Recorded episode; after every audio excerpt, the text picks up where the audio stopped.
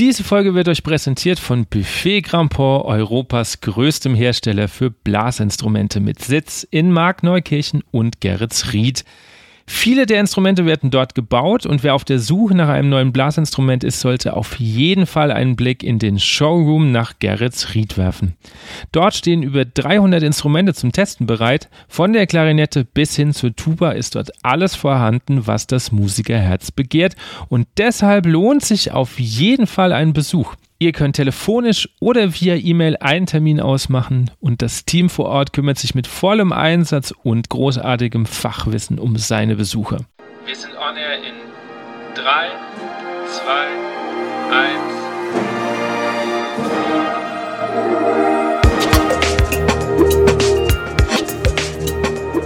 1. Herzlich willkommen bei On Air, dem Blasmusik-Podcast. Mein Name ist Andi Schreck und ich treffe mich mit Dirigenten, Komponisten, Musikern und Querdenkern aus der Welt der Blasmusik. Wir sprechen über Ansichten, neue Ideen, das Leben und natürlich Musik.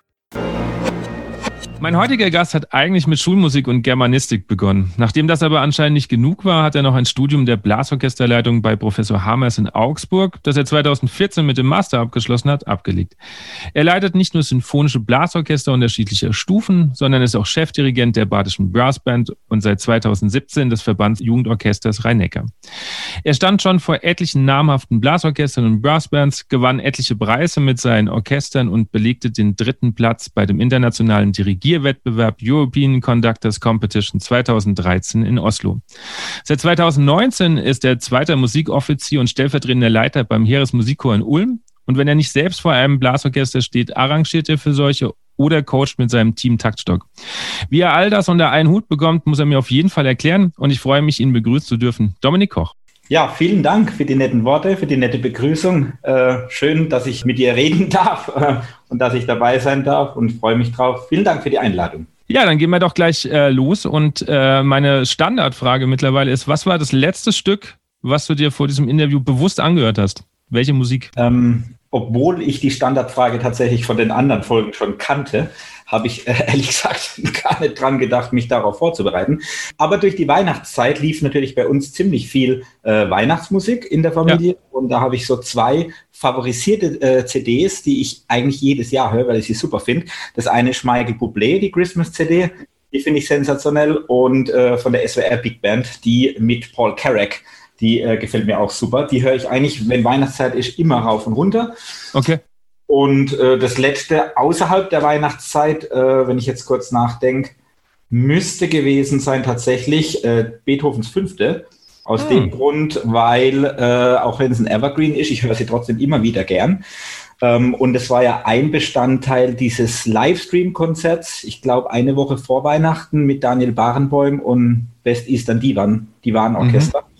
Und da habe ich reingehört und äh, bin dann da hängen geblieben und okay. war einfach froh, mal wieder ein Live-Orchester auf einer Bühne zu sehen. das äh, glaube ich. Wobei ich festgestellt habe, dass es ist eine nette Alternative mit diesem Livestream-Konzert, aber es ersetzt halt echt das nicht. Also es ist wie wenn ich mir eine DVD oder ein YouTube-Video anschaue. Irgendwie Absolut. so vom Feeling her. Absolut. Also das ist äh, sehr schade. Also wir haben kurz vor Weihnachten haben wir noch ein äh, A Cappella Streaming Konzert angeschaut von, von mhm. Maybe Bob, weil wir normalerweise immer einmal im Jahr dahin gehen mit ähm, meine Frau und ich. Und wir haben festgestellt, das ist, die haben, die Jungs haben echt super gesungen und das war auch versucht echt persönlich zu machen, aber es ist komisch. Du sitzt auf dieser Couch, du guckst ja diesen Fernseher an. Das ja. ist also ist irgendwie. Nicht das Gleiche auf jeden Fall. Nee, überhaupt nicht irgendwie. Das ist schade. Hoffen wir mal, dass es nächstes Jahr besser wird. Dominik, wie kam das eigentlich bei dir mit der Musik? Wann hat das begonnen? Wie kam es dazu? Gab es irgendjemanden, der dich dahin geführt hat? Oder hast du selber irgendwie irgendwann gesagt, ich will. Mit Klavier ging es, glaube ich, bei dir los, gell?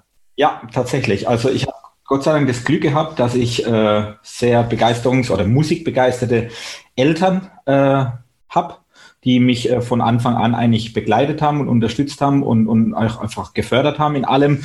Ich habe dann tatsächlich frühzeitig, weil meine Eltern das selber nie gemacht hatten, äh, klassisch Klavier angefangen, mhm. weil mein Papa das immer toll fand und gesagt hat, Mensch, vielleicht will mein Sohn das tun, nachdem ich selber nicht die Chance bekommen habe, wie so oft ist. Und ähm, das hat dann funktioniert und mit neun kam dann, glaube ich, die Posaune dazu äh, im örtlichen Musikverein, wo eben auch der Papa ähm, schon lange Jahre verwurzelt war, später dann lang auch Vorstand war bei diesem Verein. Und so kam ich dann zur Posaune ähm, glücklicherweise, Gott sei Dank, muss ich jetzt im Nachhinein sagen. Und dann ging das eben so sein, seinen, seinen Gang wie bei vielen, dass dann das, äh, ja, man entwickelt sich dann weiter, kriegt einen neuen Lehrer, kriegt wieder neue Ideen, neuen Input und, und wie es halt so ist, entwickelt sich das dann so. Ähm, ja, und ich bin sehr dankbar dafür, dass meine Eltern da immer äh, hinterher waren, damals auch, wenn es ums Üben ging, weil ich mhm. sicher von Grund auf früher nicht der fleißigste war. Ähm, und, Wie viele von ähm, uns. Ja, genau. und habe dann tatsächlich ähm, meine Mama, die tatsächlich selber gar kein Instrument spielt, ähm, aber begeistert unter der Dusche singt oder im Auto und äh, trotzdem irgendwie immer mein, mein härtester Kritiker war zu Hause, wenn ich geübt habe weil sie dann in der Küche stand und halt doch zwangsläufig zugehört hat oder das mitbekommen hat und dann irgendwie rüberkam und gesagt hat, Mensch, das hat sich auch nicht gut angehört und so. und dann war das immer so dass das leibhaftige direkte Feedback, was ich da gekriegt habe. Okay. Warum Posaune? Also was, hat, was spielt dein Papa? Äh, mein Papa äh, hat, hat äh, Saxophon über Jahre jetzt gespielt ah. und hat jetzt gerade die Klarinette für sich neu entdeckt. Äh, ganz witzig. Oh. Der startet jetzt quasi mit seinen 63 nochmal an einem neuen Instrument durch. Ähm, Finde ich cool. Und ich habe damals tatsächlich mir die, die Trompete eigentlich ausgeguckt gehabt. Und wir hatten damals äh, im Musikverein einen relativ speziellen Trompetensatz, will ich mal so sagen, mit äh, viel Platzhirschgehabe und so weiter, wie so häufig. Und dann hat mein Papa gesagt, Mensch, äh, die Posaunisten sind viel cooler und viel netter, mach doch Posaune. Und dann, ja, habe ich gesagt, gut, dann mache ich Posaune. Und so okay. kam es dann und es war tatsächlich glückliche Fügung und im Nachhinein habe ich es natürlich nie bereut und bin, bin super froh, dass ich äh, ja, die Posaune für mich entdeckt hatte dann. Ja. Spielst du heute noch? Ähm, tatsächlich ganz, ganz wenig. Ähm, ich habe ja bis zum Eintritt in die Bundeswehr auch unterrichtet und habe da dann mhm. immer die Chance gehabt, noch ein bisschen was machen zu müssen. Ähm, und zurzeit spiele ich eigentlich tatsächlich nur noch selten, jetzt durch die Weihnachtszeit wieder ein bisschen, oder zumindest punktuell, zwei, dreimal mit meiner Tochter momentan ein bisschen Kornett. Ähm, mhm. Duette, weil sie Trompete spielt und ich habe tatsächlich für meinen einen Verein haben wir so äh, eine kleine Altersheim äh, Geschichte gemacht und da habe ich dann mit einem Freund äh, Posaunen-Duette gespielt. Das war dann auch mal wieder ganz nett und mit einem Tuba-Quartett habe ich ein bisschen Euphonium gespielt. Also solche kleinere Anlässe mhm. und Gelegenheiten gibt es dann schon, aber leider nicht mehr in der Anzahl, wie es früher war. Ja, das ist irgendwie schade. Ich denke mir das immer mal wieder. Da, da, steht man im Studium Stunden in so einem Überraum und übt Total, und übt ja. und macht. Und dann geht man raus und dann macht man es irgendwie nicht mehr so. Also ja. es ist irgendwie ja. echt, echt. Hört man gerade bei denen auch viel, dass dann viele dann einfach auch, ich habe auch schon von Leuten gehört oder von Kollegen gehört, die ihr Instrument bewusst verkauft haben, um mhm. einfach gesagt haben, äh, ich kann, ich habe die Zeit nicht mehr, das vernünftig zu tun und dann mache ich es lieber gar nicht mehr. Ja. ja, ich kann das verstehen, weil du hast ja so einen gewissen Anspruch, du weißt, wo du warst. Ja. Und, und so drunter willst du nicht, aber dafür langt es nicht, weil du nicht zum Üben kommst oder so. Und dann, also ich, ich kenne diese äh, Problematik sehr gut irgendwie. Wobei ich da relativ entspannt mit umgehe. Also, äh, ja. Ja, also ich, ich finde langsam meinen Weg damit, glaube ich. Also dieses Jahr habe ich, naja, dieses Jahr habe ich fast gar nichts gespielt. Das ja. war aber auch so eine bewusste Entscheidung. Und ähm, ich habe dann vor einer Woche, vor zwei Wochen, kam, da werden wir später nochmal drauf kommen, ähm, ich, spiele spiel ja auch in der Brassband, kam dann die, die, die Brassband-CD raus und wir haben sie angehört und dann guckt mich meine Frau an und sagt, du musst einfach wieder spielen. Du, du, ja. Also, ähm, das fehlt dann schon. Aber also Klavier, Posaune, wann kam dann das Dirigieren bei dir dazu? Ähm, ja, das Dirigieren war tatsächlich auch eine tolle Gelegenheit. Also mein Papa war ja dann, wie gesagt, 16 Jahre lang Vorsitzender und äh, hat dann letztlich möglich gemacht, oder das haben wir quasi gemeinsam dann am Familientisch immer solche Sachen diskutiert und dann irgendwann mhm. auch äh, entschieden und in den, in, auf die Wege oder auf den Weg gebracht, ähm, dass ich dann mit 15 letztlich die Chance bekommen habe, ein ganz, eine ganz kleine Jugendgruppe in meinem Verein äh, quasi zu gründen und, äh, mhm. und eben zu leiten ähm, und da ohne Vorkenntnisse quasi einfach vorne dran stand und das war natürlich eine spannende Sache, aber hat mich irgendwie begeistert und irgendwie auch gleich mitgenommen und habe dann relativ schnell daraufhin mit äh, 17 dann äh, den, mich für den C3-Kurs angemeldet, so ganz klassisch über den Blasmusikverband und habe das dann gemacht äh, und dann kam durch Zufall eben die Chance, dass ich mit 18 dann eben gerade so in den letzten oder ich glaube schon mitten im C3-Lehrgang ich die Chance bekommen habe, eben meinen Heimatverein als Dirigent auch leiten zu dürfen. Mhm. Und das war natürlich eine, eine super tolle Chance, das dann auch gleich in der Praxis umzusetzen.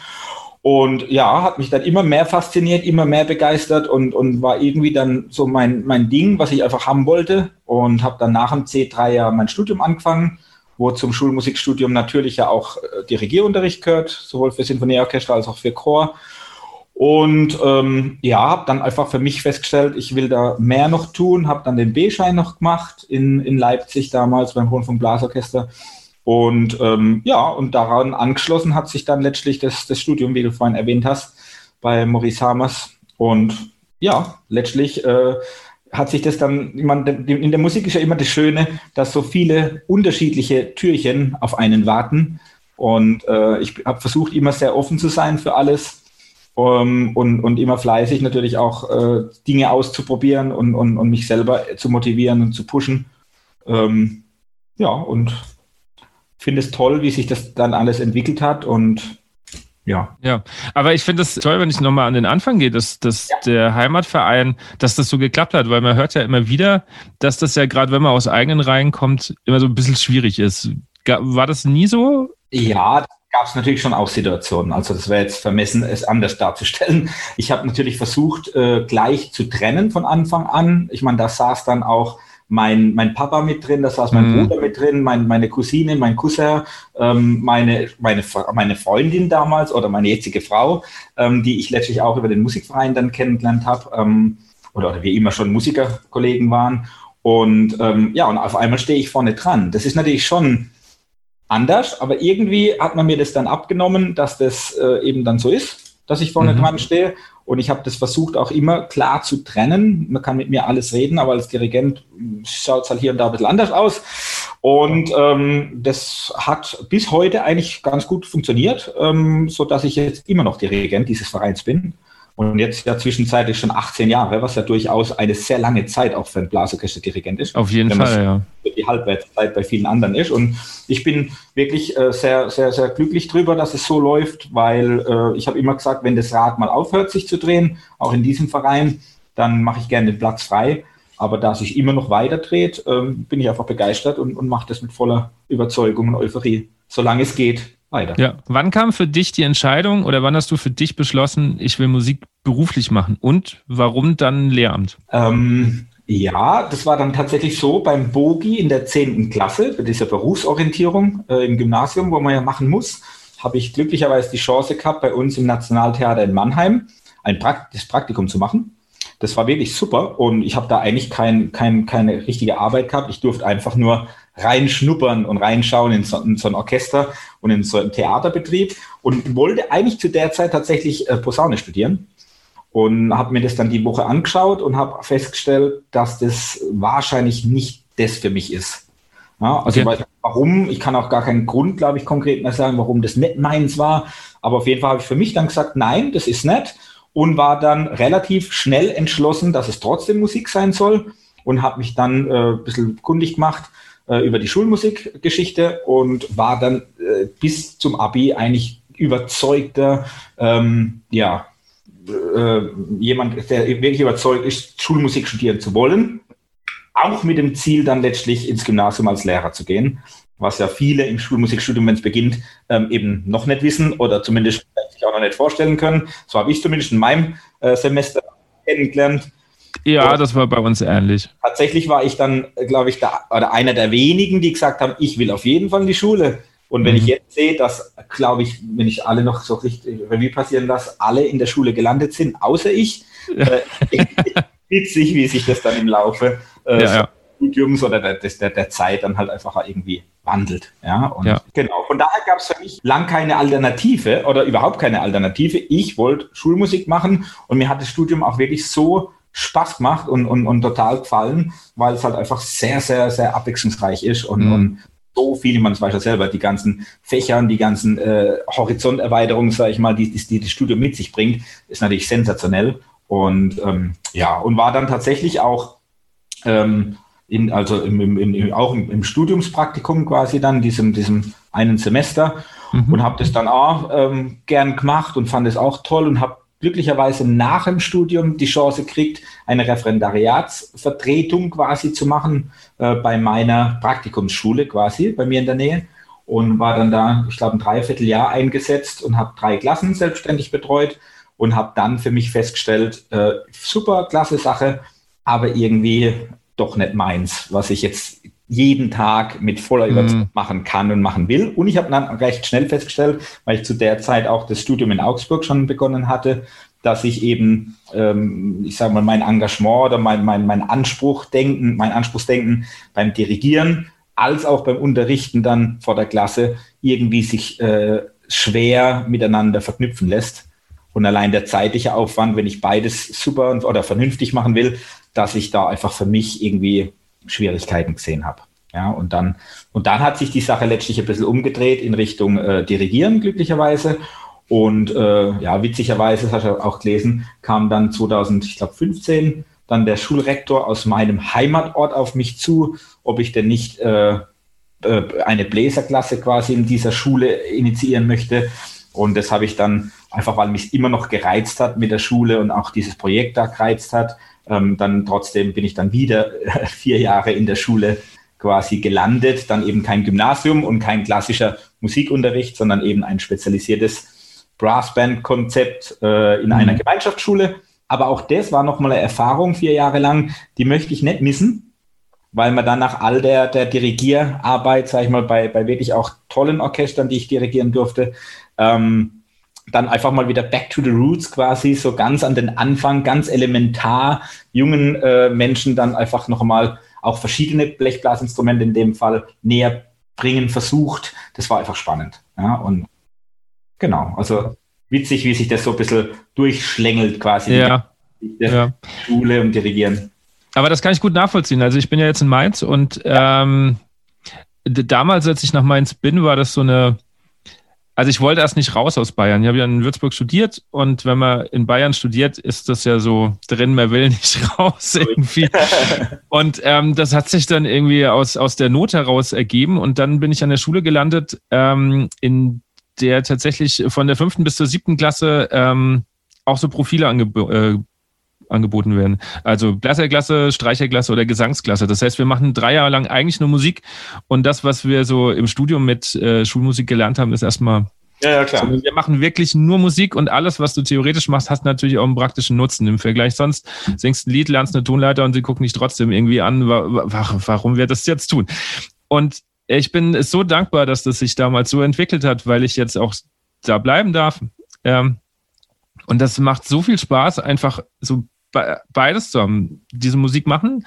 Dann ist aber auch nach oben hin, gerade dann so in der Oberstufe, Mittelstufe ist ja immer so ein bisschen, da hat jeder seine eigenen Probleme mit sich selbst, aber in der Oberstufe die Akzeptanz an Musik machen und der Wunsch nach, wir machen bitte Musik und reden nicht nur drüber, ist viel größer, habe ich die Erfahrung gemacht. Deswegen, ich kann das so gut nachvollziehen, dass du sagst, okay, du willst da wieder zurück.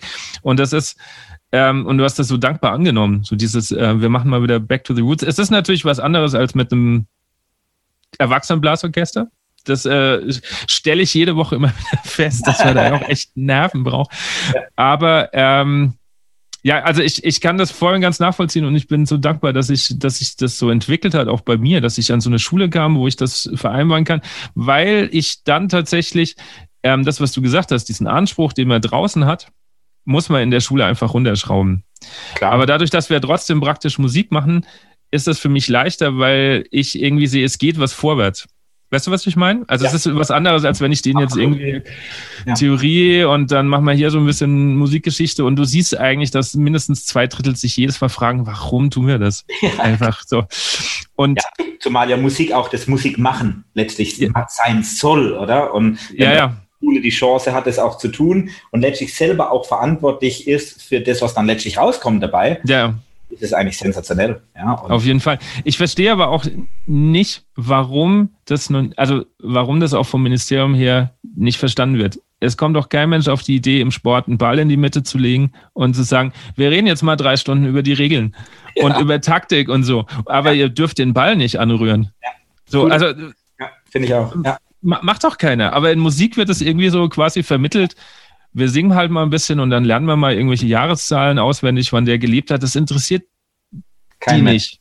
Ja. Und ich, ich kann es auch nachvollziehen. Ich kann es ja. nachvollziehen. Das Einzige, was immer hängen bleibt, ist, ah, Beethoven war taub, Bach hat äh, 14 Kinder gehabt. Das, genau. das sind die Dinge, die sie sich merken, aber sonst so mit Musik ist da halt nicht viel. Absolut. Naja. Du warst ja auch dann, äh, also du hast in Augsburg studiert, du warst ja dann auch äh, drei Jahre, glaube ich, Dozent für, ja, für Dirigieren.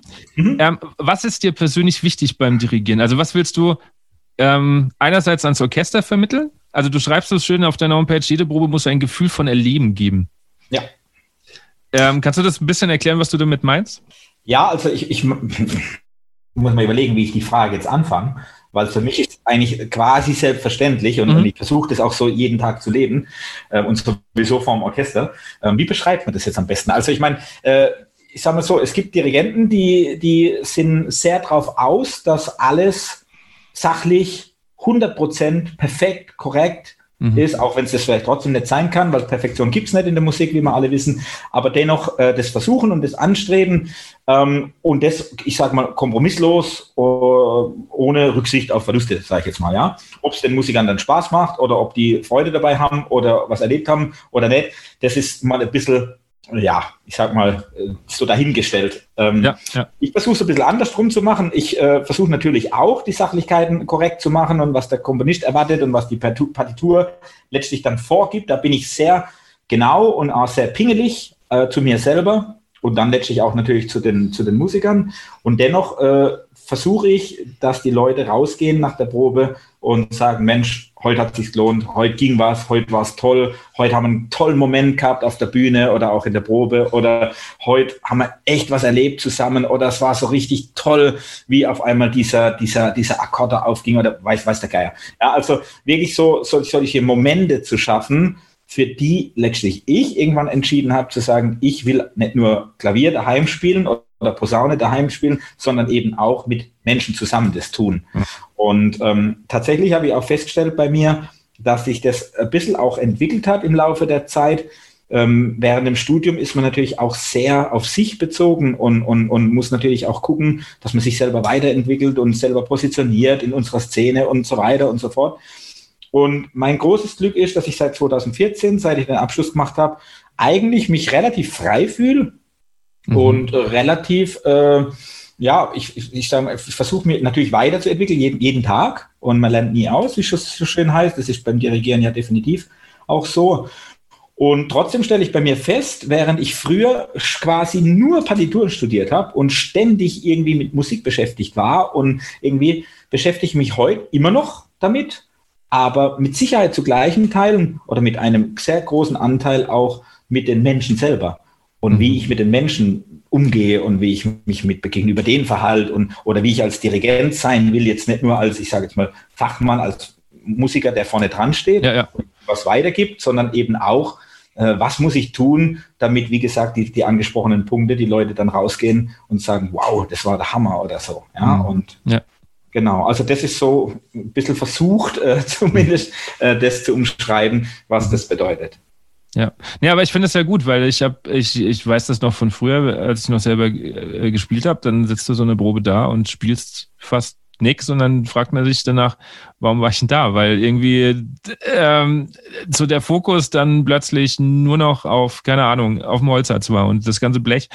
Natürlich, die Phasen gibt's, das kennt jeder von uns. Genau, dazu. Ja. genau, muss man mal durch, aber wenn sich das so irgendwie als roter Faden irgendwie durch, durch die Wochen zieht, dann äh, stellt man sich halt dann irgendwann die Frage, warum gehe ich da hin? Ich kann ja auch erst in sechs Wochen kommen, weil dann bin ich genau. genauso gut dran. Und ich habe tatsächlich auch in den, in den letzten Jahren verschiedene Phasen sicher auch durchlaufen, wo ich dann selber auch mal dann ein bisschen mehr Schwerpunkt dahin gelegt habe und dann war mir mal wieder was anderes wichtig. Oder Ja, ja. wie du es gerade angesprochen hast, wenn du auf einen Wettbewerb gehst oder ein großes Konzert vor der Tür steht, dann ist natürlich eine andere Probearbeit auch zwangsläufig, als wenn ich jetzt, was weiß ich, die erste Probe nach dem Lockdown mache oder so. Ja? Genau, richtig. Ja. Natürlich eine ganz andere Geschichte. Ja. Ähm, ja, aber auf diese Sachen Wert legen und auch entsprechend berücksichtigen, das fällt mir definitiv auch jetzt leichter als noch damals, wo ich natürlich dann auch mit, mit diversen anderen Dingen noch mehr beschäftigt war als vielleicht heute. Ja, und das ist, man kann es Erfahrung nennen, vielleicht. Ja, auf Oder- jeden Fall, auf jeden Fall. Ich habe, also ich habe für mich auch die Erfahrung gemacht, dass ähm, je älter ich werde, desto mehr habe ich den, diesen Überblick, weil und ähm, ah, wie sage ich das jetzt? Ähm, manchmal habe ich so das, den Drang, man bereitet sich ja vor, hat dann diese Partitur studiert und weiß genau, wie du schon sagst, was, was man machen will, was, was eigentlich da steht. Und man will das aber auch alles loswerden. Man, man will so unbedingt alles loswerden. Und eigentlich ist es manchmal ja auch besser, weniger loszuwerden, weil sonst äh, sind die ja auch überfordert oder du kommst nicht so vorwärts und dann ist man nur wieder selber enttäuscht. Und also diese Erfahrung, einfach den Überblick zu haben, zu sagen, okay, an der Stelle ist jetzt auch mal gut Absolut. und, Ja. und dann weiterzumachen. ja. Ähm, ich habe gesagt, du warst Dozent. Was ist dir wichtig, oder du coachst ja immer noch, was, was ist dir wichtig, einem Dirigenten oder einem Dirigentenanwärter zu vermitteln? Ähm, ja, also letztlich, es ist mein Anspruch, dass das, was ich letztlich versuche als Dirigent vorzuleben, begeisterungsfähig zu sein, die Leute zu motivieren, die Leute mitzunehmen, ähm, die Leute was erleben zu lassen, das versuche ich letztlich auch in den Coachings äh, Mhm. Weiterzugeben. Und äh, witzigerweise werde ich tatsächlich bislang nur von Leuten eingeladen, von denen ich selber auch danach gedacht habe, wow, der macht doch einen tollen Job. Der macht, Ja. einen, macht einen super Job, der, der, der, der weiß genau, wie es geht. Und meistens ist die witzige Sache dann, dass ich natürlich hier und da vielleicht in ein paar sachlichen Dingen äh, noch, was, noch was bewirken kann oder die Leute auch noch ein bisschen irgendwie, ähm, ja, ihnen noch Tipps geben kann, wie sie das vielleicht noch anders umsetzen können. Also sowas, sowas gibt es natürlich immer mal wieder. Aber ganz häufig ist es so, dass gerade diese, dieser Versuch, die Leute mitzureißen und zu begeistern für die Musik äh, und auch für die Blasmusik im Speziellen, ähm, dass gerade das auch so ankommt, glücklicherweise und Gott sei Dank, ähm, dass die Leute einfach merken, Mensch, eigentlich mache ich mit meinem Orchester nicht viel falsch oder ich bin auf dem richtigen Weg, wie man so schön sagt, und alles ist wunderbar. Aber irgendwie habe ich den jetzt gebraucht, der das vorher so richtig angefacht hat, Mhm. sage ich jetzt einfach mal, ja. Und, und das, ist, das ist schwer zu beschreiben, aber letztlich ist das auch das, was ich mit den Coachings versuche zu machen. Immer auf Augenhöhe und immer auch so auf kollegialer Ebene, dass ich jetzt nicht komme als, als der, der vielleicht viel mehr weiß als der, überhaupt nicht, sondern ich versuche wirklich auf Augenhöhe dahin zu gehen. Ich sage, Mensch, ihr habt das Glück, jetzt zwei Ohren mehr im Raum zu haben, die äh, wissen oder die vielleicht hier und da was, was wissen, wie man es vielleicht noch anders oder besser oder, oder, oder so tun kann. Ähm, aber in erster Linie bin ich deswegen da, die Leute anzufixen und mit den Leuten einfach in der Zeit, wo ich da bin, gemeinsam ja, Spaß zu haben an dem, was wir tun. Mhm. Und das, äh, ja, das setzt sich so ein bisschen durch und damit, das kommt gut an und, und ich fühle mich damit sehr wohl, weil ich dann letztlich nichts vorspielen muss, sondern ich letztlich so sein kann, wie ich bin. Ja, Ja. aber wenn ich selber vorne dran stehe, dann, dann stehe ich quasi auch mal äh, mit dem Handstand auf, auf dem Podest ähm, und jeder fragt sich, was tut er jetzt? Ähm, und irgendwie hat es dann doch sein, sein äh, Mhm. ja, über- übertragenerweise jetzt natürlich Ja. gesprochen, ähm, seinen Sinn dabei. Ja, Ja, ja, ja. Was, was ist für dich ein No-Go für einen Dirigenten? Ähm, es gibt viele No-Gos. Also da bin ich gegenüber Dirigenten und natürlich in erster Linie gegenüber mir ganz, ganz anspruchsvoll und Mhm. auch ziemlich gegenüber mir sowieso gnadenlos und auch kompromisslos. Und ähm, was bei mir ein No-Go auf jeden Fall ist, ist unvorbereitet zur Probe zu gehen. Das finde ich für einen Dirigent eigentlich das Schlimmste. Ähm, also ich bin in jeder Probe, äh, so gut es nur geht, vorbereitet. Ähm, egal in welchem Orchester, egal in welchem Anlass, egal in welcher Literatur. Ähm, und ähm, ich plane jede Probe durch. Das erwarte ich eigentlich von jedem Dirigenten, dass er sich nicht unvorbereitet vorne hinstellt. Ähm, das ist so eine Sache, wenn es um die, um, die, um die Partitur geht, um das eigene, äh, wie, wie tue ich das. Ähm, und das zweite. Darf ich, darf Ja. ich da kurz einhaken? Ähm, was, was machst du? Also du planst die äh, Probe vor und ähm, wird dir bestimmt genauso gehen wie allen anderen auch. Du planst und planst und dann kommst du hin und dann das, was du machen willst, geht nicht. weil die Leute nicht da sind. Das gibt's auch, ja. Natürlich, klar. Ja, dann, dann, ich meine, jeder Plan ist dann gut, wenn er, wenn er verworfen wird, äh, oder? Und, und mhm. Trotzdem ist es einfach gut. Äh, also mit Plan meine ich jetzt auch natürlich das, dass ich meine Proben, ich sage mal, über einen Zeitraum, Konzertvorbereitung, Vierteljahr oder sowas, oder auch beim Musiker dann fünf verfügbare Proben für eine, ein Konzertprogramm dann plane ich das schon auch so durch, durchgetaktet, dass ich mit allen Stücken auch hinkomme, logischerweise. Mhm, ja, Aber ja. Mit, mit, ähm, mit, mit, Planung meine ich dann eher auch dann im Voraus schon zu wissen, ähm, in der Partitur, was wird mein Orchester wie leisten können und wo muss ich ansetzen und was ich mittlerweile relativ klar für mich auch äh, habe oder mehr klar als früher noch, dass ich einfach weiß, was macht in den ersten drei Proben Sinn und was macht dann mhm. eher Sinn kurz vorm Konzert und wo will ich rauskommen und wo sind so meine Zwischensteps. Das mhm. ist ein Faktor, der, der mir mittlerweile wesentlich leichter fällt als früher noch. Mhm. Ähm, das finde ich auch ein wichtiges Ding. Ist jetzt kein, ja, das ist einfach, äh, glaube ich, eine Eigenschaft, die, die, die gerade bei einem Laienorchester von großem Vorteil ist, wenn man da ja. gute ja. Einschätzung hat. Ähm, ja, und ein anderes No-Go in jedem Fall, ähm, wenn wir jetzt mal von der Partitur weggehen, ist doch mit Sicherheit äh, der Umgang mit den Musikern. Mhm auch da, ähm, wie gesagt, da macht man als Dirigent da unterschiedliche Phasen durch. Ich würde wahrscheinlich äh, heute auch einige oder viele Sachen anders machen wie vor zehn Jahren. Mhm. Zwangsläufig anders als noch vor zehn Jahren. Ähm, und vielleicht gehört jede Phase auch zu jedem Dirigenten dazu, um sich auch weiter oder um sich natürlich weiterzuentwickeln und um auch äh, ja, selber reflektieren zu können drüber, über gewisse Dinge, die man halt so angestellt hat und so gemacht hat. Ähm, ja, aber ich denke, es gibt trotzdem Leute, die, die aus meiner Sicht eben nicht die Menschen im, im, im Fokus und im Mittelpunkt haben.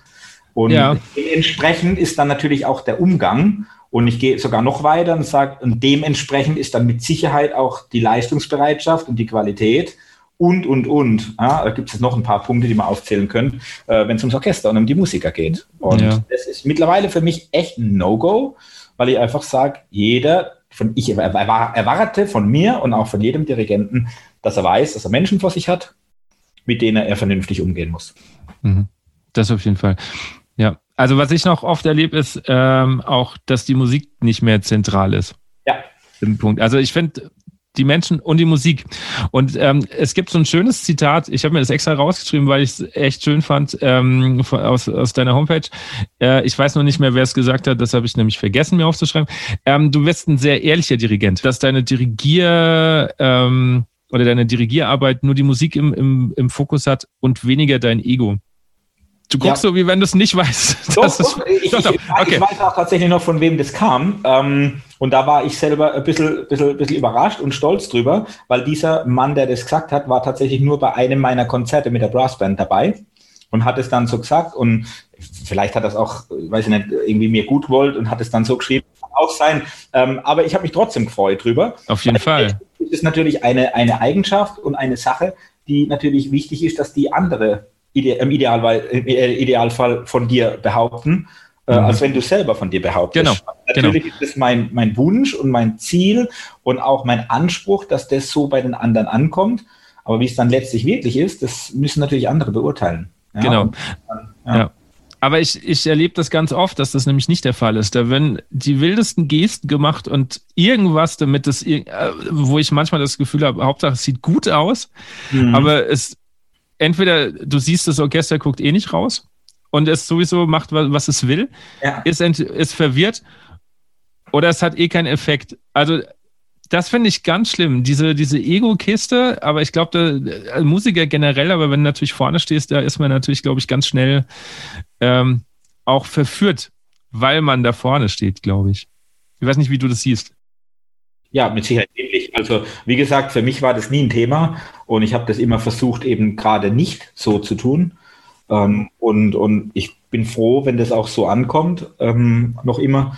Und ähm, ja, also tatsächlich, wenn, wenn wir jetzt so drüber reden, ist das natürlich auch ein No-Go, wenn wir, wenn wir nochmal das aufgreifen wollen, das von vorher.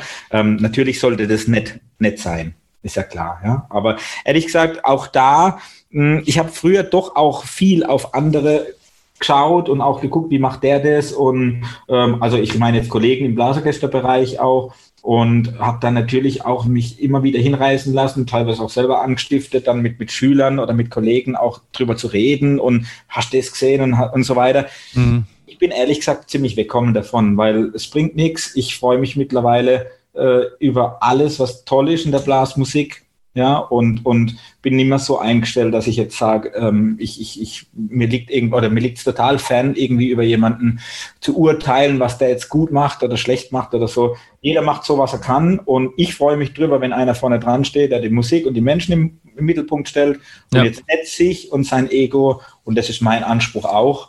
Ja. Aber letztlich ist jeder für sich zuständig und jeder genau. für sich verantwortlich. Ja? Und, und, und, manch, und manchmal funktioniert es ja auch. Also das darf man ja auch nicht, darf man ja auch nicht vergessen. Also habe ich im, im Studium hatte ich einen Professor, also ich weiß nicht, technisch habe ich nicht viel gelernt, aber sobald er vorne dran stand, allein die Tatsache, da, klar, es ist der Professor, kennt, kennt man ja immer so diesen ja, Vorführeffekt, so, oh, ja. lass mich mal und dann, dann läuft es schon irgendwie automatisch. Aber allein, ähm, weil er halt so ist, wie er ist, strahlt er halt auch was anderes aus und ja. dann läuft die Sache anders. Also man darf das halt auch, glaube ich, nicht so ganz negativ sehen. Es ist halt auch immer die Frage, funktioniert es mit dem Orchester? Also genau. ist diese zwischenmenschliche Kiste. Wenn das funktioniert und es akzeptiert wird, dass da vorne so ein großes Ego steht, dann äh, kann es ja auch gut sein. Genau, wenn es funktioniert, wie du sagst, und, und wenn das Ergebnis passt und die Leute begeistert sind und, und zur Probe rennen und, und, so, und, und, und dem die Tür einrennen, dann ist ja alles wunderbar. Dann macht er nicht ja. viel falsch. Ja. ja sondern dann, wie du sagst, kommt ihm das wahrscheinlich eher zugute. Und ähm, von daher, ja, wunderbar. Ja. Wenn du dir ein neues Werk raussuchst für dein Konzert, wie gehst du daran? Spielst du dann erst auf dem Klavier, hörst dir Aufnahmen an oder ist dir das alles fremd und du liest nur und hörst innerlich? Ähm, ja, eigentlich tatsächlich ein bisschen, bisschen literaturabhängig, würde ich mal sagen.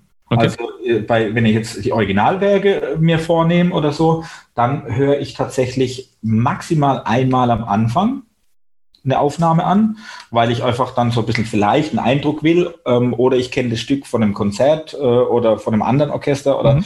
ähm, oder so und bin dann aber relativ schnell natürlich bei meinem Partiturstudium, so wie ich das ja. eben mache und da gehört auf jeden Fall viel Klavier dazu. Mhm. Ähm, und da kommt mir Gott sei Dank das äh, von damals zugute, dass ich Klavier nicht als Fremdkörper wie viele Blasmusiker sehe, sondern eben äh, für mich einfach ein, ein, gutes Hilfsmittel ist, einige Sachen einfach sich, sich anzueignen. Ähm, das ist bei mir sehr wichtig und, äh, und ich sitze dann eben, wie gesagt, Stunden, Tage, Wochen, je nach Werk, ähm, über diesem über, diesen, über der Partitur und versuche da eben für mich stimmige Lösung rauszufinden, wie ich das mit meinem Orchester machen will. Wie sehen deine Partituren aus? Sind die wild bunt oder bist du eher so, so der Purist, der viel sich aber merkt? Ja, also auch unterschiedlich, ähm, aber mhm. bunt nie. Tatsächlich, mhm. das bunte Thema, es gibt ja da verschiedene äh, Dinge, auch die man so lernt im, im, im ja. Laufe Zeit mit Kursen und mit Studium und so weiter. Und ich bin jetzt tatsächlich bei einer Sache hängen geblieben, die ich auch meinen Schülern weitergebe und die ich einfach empfehle, ähm, die ich auch selber so praktiziere. Ich habe im Prinzip keine bunten Partituren. Ich habe äh, äh, Partituren, die relativ klar strukturiert sind, also, also klare Striche, Einteilungen sind, ähm, damit ich einfach nie den Faden verliere, sage ich jetzt mal, auch noch beim, mhm. beim Dirigieren selbst und beim Proben dann, sinnvolle Einheiten und so weiter. Und dann hilft mir eigentlich äh, die Farbe Rot. Und mhm. deswegen mhm. habe ich als äh, einfach nur zwei Rotstifte, einen Filz und ein Holz. Und diese zwei Stifte sind für, für mich quasi so die, ich sag mal, die Eyecatcher äh, in der mhm. Partitur, die ich dann auch beim Konzert noch brauchen kann und gern hätte. Und alles andere schreibe ich mit Bleistift rein. Mhm. Ähm, einfach, wenn es Dinge sind, die ich irgendwie meinem Orchester, mein Orchester wissen lassen will oder irgendwelche Zusatzinfos oder irgendwelche Angaben, die ich irgendwie reinschreiben will für irgendeine Spielweise oder weiß ich nicht. Ähm, so und was ich dann noch habe, ab und zu sind, sind halt Post-its, wo ich ja. dann halt so reinklebe, wenn irgendwas ganz wichtig ist oder irgendwie eine Geschichte ist, die ich da erzählen will oder so. Ähm, und bei Transkription, das hat sich auch noch so ein bisschen durchgespielt, da will ich eigentlich, das ist mein Anspruch schon immer, ähm, das Original besser kennen als die Blasorchester-Version. Ähm, natürlich. Und trotzdem dirigiere ich dann nicht aus dem Original, aus der Originalpartitur, sondern eben aus der Blasorchester-Version und äh, habe deswegen mir angewöhnt, mit einem blauen Stift, blauer Filzstift, ähm, mache ich dann quasi die Originalangaben, die aus der Originalpartitur äh, übernommen sind oder auch instrumentationstechnische Dinge, ähm, dass ich dann eben genau weiß, das Euphonium hier spielt im Original nicht vielleicht das Cello oder die Celli, sondern eben ich weiß genau, es spielt die Celli plus das Fagott oder das Solo-Fagott und noch ein tiefes mhm. Horn. So. Und dann schreibe ich sowas halt rein, eben ja. in Blau, um zu wissen, das ist aus dem Original übernommen. Oder okay. eine neue Bezeichnung, die der, der Blasorchester-Arrangeur irgendwie neu erfunden hat, die im Original nicht steht, zum Beispiel, mhm. oder auch andersrum, dass er was vergessen hat oder was weglassen hat, schreibe ich dann mit diesem blauen Stift rein und eben ja. immer den Bezug zum Original herstellen zu können. Okay. Ähm, das heißt, du dirigierst nicht auswendig? Meistens nicht. Okay. Warum? Also ist ja auch so eine, so eine Philosophie-Sache, ja. habe ich so das Gefühl. Ja, auch da ohne Wertung. Mir, mir äh, ich habe es mal ausprobiert bei einem Konzert ähm, und auch bei unterschiedlichen Auftritten. Ähm, klar, je nachdem, wie die Literatur ist, kriegt man das dann schon auswendig hin.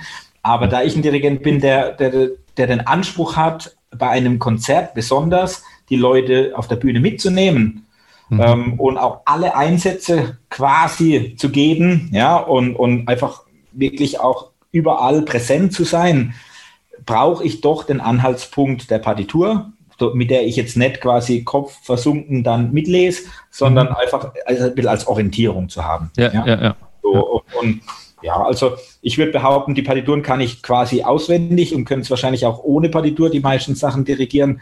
Ähm, aber um jetzt wirklich genau zu wissen, da setzt die zweite Klarinette ein und da das vierte Horn und bla bla bla, da da tue ich mir schwer. Und ehrlich gesagt sehe ich da keinen großen Mehrwert drin, wenn ich die Partitur weglegen würde. Mhm. Wenn du sagst, du willst überall präsent sein, gibt ja auch die, die sagen, okay, beim Auftritt will ich eigentlich nur noch Musik machen und ähm, Einsätze sind eher, oder ist das Orchester quasi ähm, zuständig? Ist Philosophiefrage. Da kann man jetzt ja. Stunden drüber, drüber, drüber reden. Ja, ja. Ähm, ich, für mich, ich habe ja vorhin schon gesagt, und da schließt sich ein bisschen der Kreis, für mich ist Musik machen mit den Musikern ja. was tun auf der Bühne. Und, und ich kann das nur tun, wenn ich mit den Leuten interagiere. Und die mhm. Einsätze sind eben ein gutes Mittel, ähm, ihnen auch ein gewisses Vertrauen und eine gewisse Sicherheit zu geben. Ja. Ähm, was ich die Erfahrung gemacht habe, was für die Leute aus meiner Sicht wesentlich angenehmer und positiver und auch mehr zu Qualität führt mhm. ähm, oder zu, zu Leistung führt von den Musikern selber oder auch, ich, ich sag mal, sag mal von, von, von Grenzen versetzen, wie man so schön sagt, oder auch wirklich, dass die Leute über ihre Grenzen hinausgehen, ähm, wenn ich die Leute mitnehme. Ja, und dazu muss ich sie anschauen und die Einsätze, ja nicht nur, aber auch, sind eben mhm. ein gutes Mittel, eben in dem richtigen Punkt, wo er dich auch brauchen kann. Ja. muss einfach auch dann für ihn da zu sein. Und ja, das finde ja. ich wichtig. Und wenn ich jetzt gerade an so die Wettbewerbssituationen denke, ähm, mit der Brassband oder so, wo die Leute auch wirklich nicht nur entspannt auf der Bühne sitzen, logischerweise, ja, da unten sitzt mhm. der Saal voll. Du sitzt dann zum Beispiel, Deutsche Meisterschaft ist ja häufig in Bad Kissingen gewesen die letzten Jahre, ähm, und du sitzt dann da und dann merkst du natürlich beim Einspielraum schon die Situation oder die, die, die Anspannung ist enorm. Und dann habe ich eben das Gefühl, wenn ich dann den Leuten Einsätze gebe und auch einfach ein gutes Gefühl vermittel, ähm, ja, dann, dann nehme ich sie einfach mit und sie fühlen sich wohler. Ja, und ja, aus meiner ja. Wahrnehmung kommt dann auch mehr dabei raus. Ja. Auf jeden Fall. Du hast gesagt, du teilst deine Partituren immer in Abschnitte ein. Ähm, bist du jemand, also da habe ich jetzt auch schon ein paar kennengelernt, die wirklich die Phrasen einteilen, also alle acht oder zwölf oder wenn es dann doch mal anders neun und so. Oder teilst du groß, groß ähm, Teile? Beides eigentlich tatsächlich. Ähm, ich würde jetzt nicht sagen, dass ich zu der einen Kategorie mich mehr dazugehörig fühle wie zur anderen. Mhm. Äh, kommt letztlich echt aufs Stück an. Wenn ich das Gefühl habe, das ist ein Stück, wo sich vieles ähm, sagen wir, recht natürlich darstellt, dann mache ich jetzt nicht zwangsläufig überall irgendwie einen Strich, wo ja. es vielleicht sein müsste oder, oder vielleicht clever ist, sondern da versuche ich dann schon auch ein bisschen freier, sage ich mal, zu sein. Ja. Also ich mich sicher nicht irgendwie in ein Korsett drücken ähm, in der Partitur, versuche aber gleichwohl das, was der Komponist vorgibt, wirklich äh, sehr kompromisslos auch umzusetzen. Mhm. Was, was hältst du von der Aussage, die kommt mir jetzt? Ähm, wir hatten ziemlich am Anfang des, des Podcasts, ich glaube, vierte, fünfte Folge, ging es mal über, um Wertungsspiele. Mhm. Und es hat dann auf Facebook gab es dann so den, den ähm, Kommentar, äh, ja, wenn der Komponist mir quasi vorschreiben will, wie ich diese Note zu spielen habe, dann mache ich das recht nicht also wie, ich, ich war da sehr sprachlos, als ich das gelesen habe, weil ich mir gedacht habe, okay, Musik ist ja, ist ja jetzt auch nicht zwingend ein Wunschkonzert. Der Komponist macht sich ja schon Gedanken und das ist, sollte unser Anspruch sein, das zu tun. Ähm, du bist ja auch Juror. Wie, wie, würdest du mit so einer Aussage umgehen, wenn dir hinterher ein Dirigent sowas sagt?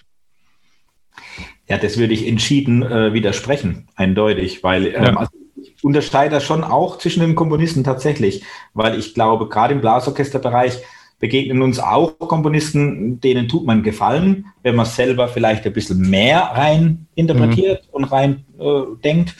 Ähm, und es gibt andere, die schreiben so viel vor und, oder auch vielleicht gar nicht so viel, aber man weiß eben, wenn da sowas gemeint ist, dann hat es Hand und Fuß. Und dann muss ich das so tun. Und da ich eben ein Verfechter von der Partitur und vom Komponist seiner Aussage bin, ähm, muss ich dem entschieden widersprechen.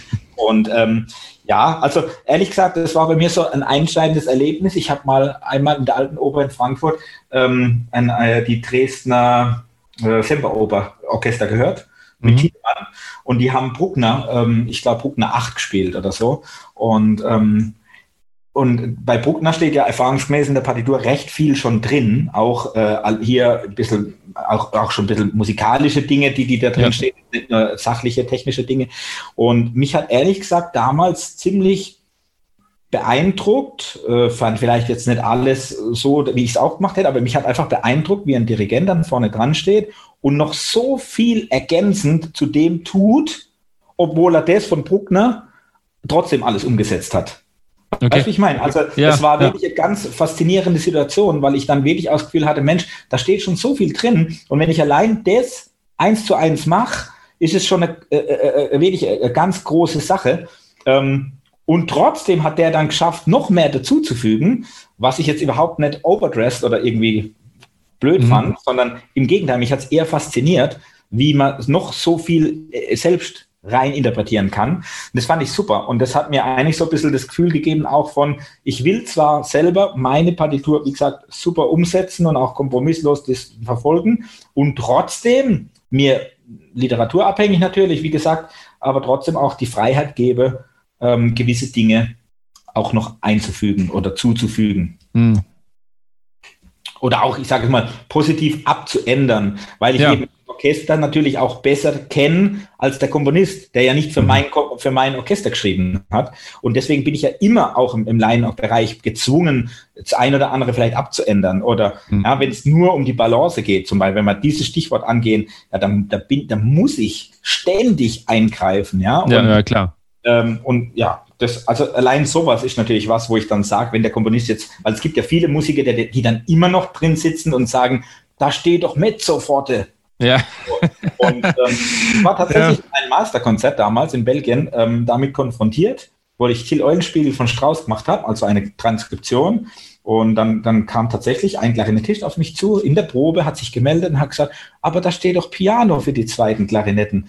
Und dann habe ich ihm halt eben gesagt, Mensch, aber im Original spielt es eben keine zweite Klarinette, sondern es spielen alle Bratschen und ich weiß nicht mehr wer noch, also noch zwei, also war eine Kombination, habe ich ihm dann vorgelesen, weil es in meiner Partitur drin stand und habe dann damit letztlich auch fachlich widerlegen können, dass das Piano nicht passt. Abgesehen von der Besetzung, ja. Und das sind solche Sachen, die kommen ständig vor. Und ich glaube, da muss man seine Musiker auch ein bisschen erziehen, ähm, dass man diese Bereitschaft quasi ständig als Dirigent, aber dann letztlich auch als Musiker mitbringen muss. Ja, ja, das, dieses, da steht doch, äh, ist, glaube ich, so die häufigste Diskussion, ja. die wir immer führen. Genau. Und ja, ich versuche denen halt immer zu erklären, dass der Komponist gerade im Blasorchesterbereich, ähm, es gibt ja keine standardisierte Besetzung wie in der Brassband, da ist es deutlich leichter. Absolut. Ähm, der, äh, er weiß ja nicht, ob jetzt bei den Trompeten zwölf da sitzen oder halt nur vier irgendwie. Und dann muss man halt irgendwie die Relation sehen. Das, also ich glaube, meine haben das jetzt langsam verstanden. Ja. Da gibt es äh, tatsächlich weniger Diskussion. Aber ja, das, äh, ja, das ist, glaube ich, schon die häufigste Diskussion, die ist, ist ein wichtiges Stichwort. Das ist das Stichwort Orchestererziehung, ähm, wo dann eben nicht nur dieser Punkt dann wichtig wird, sondern noch viele, viele andere Punkte, aber der eben auch, weil sowas ja. macht natürlich auch einen Probenfluss oder auch eine, eine, ein Probenerleben, was wir vorhin gesagt haben, irgendwie wieder negativ, weil es immer wieder mhm. Leute gibt, die sich dann darüber aufregen, warum meldet der sich jetzt schon wieder und warum mhm. der, bemängelt der schon wieder, dass mit sofort ja. da steht ja, und, kein, und sowas. Und das gehört einfach dazu, finde ich, zum Blasorchester, dass die Dirigenten da eine gewisse Erziehung auch betreiben, dass die Musiker diese Offenheit und auch diese, ja, diese, diese Sache mitbringen letztlich. Ja, ja, genau. Du hast das jetzt schon ein paar Mal angesprochen. Du bist seit 2019 jetzt bei der Bundeswehr. Ja. Ähm, wie kam das? Also, das hat ja äh, dein Leben nochmal, glaube ich, so ein bisschen gewandelt. Ja, ähm, tatsächlich. ähm, also, einerseits, wie hat sich dein, dein Beruf verändert, vielleicht aber auch die Sichtweise auf den Beruf jetzt, seitdem du bei der Bundeswehr bist? Beziehungsweise, wie kam es eigentlich erstmal dazu? Vielleicht also es kam tatsächlich so dazu, ähm, dass wir durch die Kooperation äh, mit der Uni Augsburg, wo ich eben dann Student war und dann später Dozent, ähm, dass wir da ich weiß nicht mehr das Jahr genau, aber auf jeden Fall schon etliche Jahre die Kooperation eben mit dem Musikchor der Bundeswehr in Siegburg haben. Mhm noch immer haben auch. Und wir sind dann vom Studium aus ähm, immer so ein, zwei Mal pro Jahr dann vor Ort. Und die Studenten oder auch Dozenten oder wie auch immer, was gerade passt, äh, hat dann eben die Chance, mit diesem Orchester zu arbeiten. Unter Anleitung vom, vom Maurice Hamers. Und das fand ich damals schon immer eine super Sache. Und ich habe dann tatsächlich auch dadurch die Chance gehabt, ähm, auch ein paar Mal vorne dran zu stehen, ähm, was natürlich alleine schon der Hammer ist, wenn man vor so einem Orchester dann als, als, als junger Dirigent stehen, stehen darf und mit denen dann seine Erfahrungen machen darf. Das ist wirklich sensationell. Ähm, und ich habe dann die Chance gehabt, tatsächlich einmal so ein kleines Gastdirigat äh, auch machen zu dürfen in meiner äh, oder in einem meiner Orte, wo ich, wo ich eben als Dirigent tätig bin, in Hockenheim, wo ich dann ein oder wo ein Konzert des Musikers war und ich habe dann die armenischen Tänze äh, als Gast quasi äh, in, innerhalb dieses Konzerts machen dürfen. Das war wirklich auch ganz tolle Erfahrung und eine schöne Sache. Und naja, und durch diesen Kontakt da ähm, war dann immer mal wieder der eine oder andere Musiker ähm, vom Orchester oder auch der Dirigent, der Leiter, ähm, die auf mich zukamen und gesagt haben, Mensch, irgendwie die Bundeswehr sucht wahrscheinlich demnächst auch Dirigenten von außerhalb und vielleicht wäre das für dich was. So war das irgendwie. Und dann kam es tatsächlich so, dass ich dann mit Christoph Scheibling, ähm, dem Leiter von Siegburg, eben ein längeres Gespräch gehabt habe. Und er hat mich so ein bisschen aufgeklärt, was das so mit sich bringt und so. Und das fand ich dann alles super, super spannend. Und eines Tages kam dann tatsächlich der, die, die Möglichkeit, dass ich mal ins Zentrum nach Bonn fahre, Zentrum Militärmusik fahre und mich da eben mal quasi vorstelle und mich mal, sich mal austauscht. Und dann war das auch sehr positiv. Und dann äh, kam irgendwann eine Mail, ob ich denn nicht einen Lebenslauf denn mal offiziell einreichen möchte, nach diesen, ich sag mal, lockeren äh, Annäherungen. Und das habe ich dann auch getan. Und dann kam die Einladung für ein Vordirigat. Ähm, dann witzigerweise wieder mit Siegburg. War dann auch ganz nett. Und das heißt, ich durfte wieder vor dieses Orchester stehen. Und eine Stunde dann proben mit denen. Das war, war echt auch wieder toll. Und genau, und dann hat man sich für mich entschieden wo ich ganz, ganz froh war. Und dann heißt natürlich bei der Bundeswehr, man muss noch die, die, die, die anderen Dinge in der Aufnahme äh, oder die die Aufnahme mit sich bringt, ähm, absolvieren, sprich äh, dann Sporttest, Medizintest ähm, und diese ganzen Dinge, die dann eben als Soldat auch verlangt werden. Das war dann ein Vierteljahr später. Und dann hieß es 2019, jawohl, ähm, das passt alles, wir würden Sie gern einstellen. Genau. Und dann habe ich letztes Jahr im Oktober 2019 eben die Chance bekommen, ähm, eingestellt zu werden. Und ich bin total glücklich über diesen Schritt und auch über diese Chance. Ich habe es auch ganz oft schon bei Interviews oder auch bei, bei Zeitungsberichten oder so immer gesagt. Für mich ist es einfach eine, eine ich sage es mal, ein Lebenstraum gewesen, dann letztlich auch mit, mit professionellen Orchestern regelmäßig arbeiten zu dürfen. Und ähm, ich habe tatsächlich mit der Bundeswehr, die, die hat mich immer schon irgendwie begleitet, weil ich es immer schon verfolgt habe.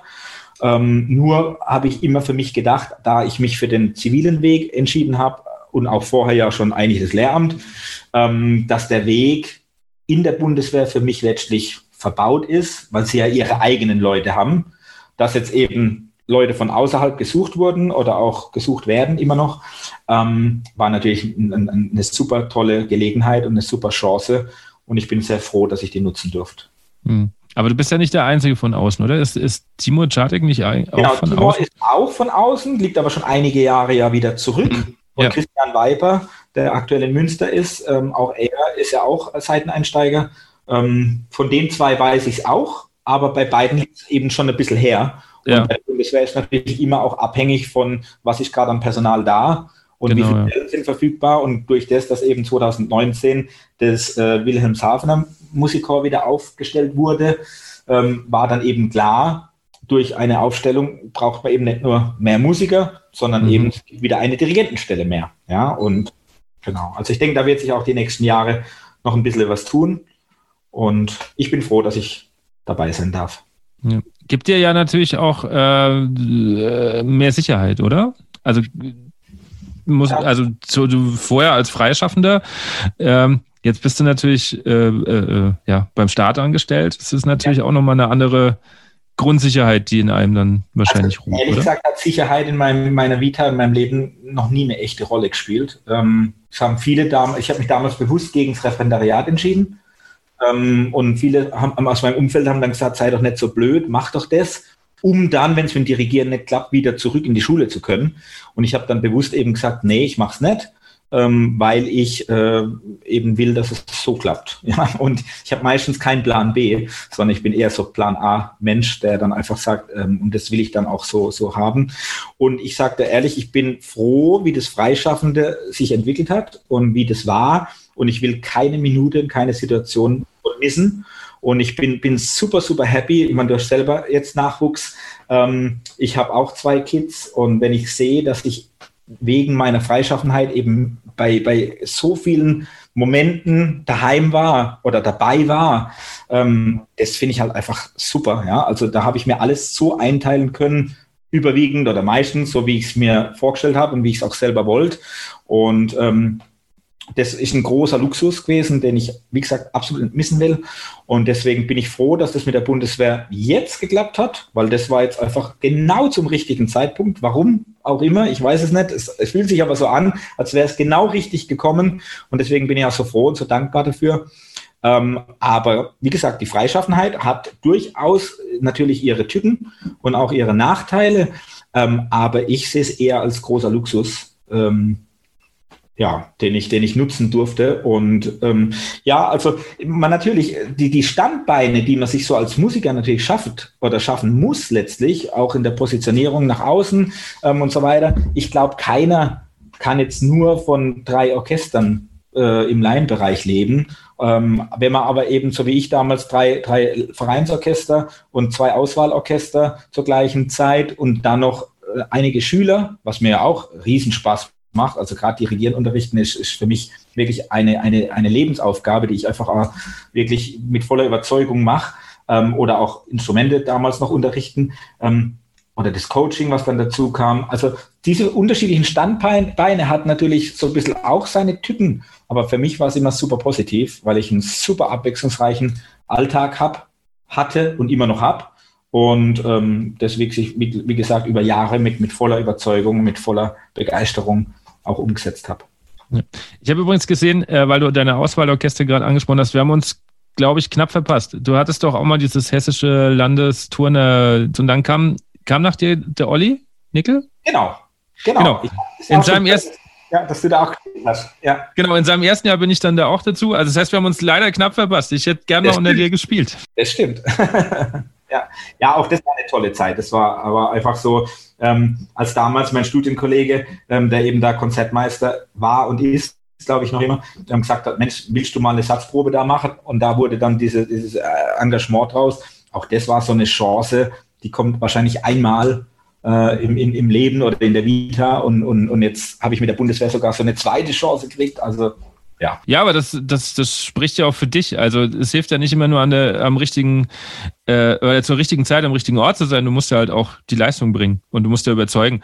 Sonst hilft, hilft dir die Chance ja nichts. Also es spricht für dich. Äh, wie hat denn jetzt der Einstieg in die Bundeswehr und die Arbeit mit, mit Profis äh, vielleicht die Sichtweise auf deinen Beruf nochmal geändert? Oder sagst du, eigentlich vom, vom Grundding hat sich nichts geändert. Ich darf einfach nur jetzt halt mit ähm, Profimusikern arbeiten, denen ich vielleicht auch schneller mehr abverlangen kann. Ja, also eher zweiteres. Ähm, okay. Ich glaube nicht, dass meine Sichtweise sich groß verändert hat, weil letztlich habe ich von Anfang an versucht, auch mit den äh, Kameraden da, ähm, einfach kollegial ähm, und trotzdem fordernd und, und, und wirklich auch auf einer guten Zusammenarbeitsebene, sage ich jetzt mal, einfach zu als Dirigent zu sein, ja. Und ich meine, jetzt muss man fairerweise dazu sagen, die letzte, das letzte Konzert und die letzte Probe, die wir gemacht haben, war Anfang März. Auch da ähm, ist natürlich jetzt bescheiden, dann in so einer Zeit, wo quasi ich ein halbes Jahr dann da war und da so richtig in Anführungszeichen durchstatten konnte und total auch überwältigt war von all dem, was da so kommt und das mit sich bringt. Ähm, und dann wirst du komplett einmal ausgenockt. Ich meine, es ging jetzt anderen ja genauso, aber in dem Fall einfach eine bescheidene Situation, gerade für diesen Einstieg. Und trotzdem, ähm, deswegen kann ich auch jetzt über eine, eine Sichtweisenänderung gar nicht irgendwie konkret jetzt was sagen.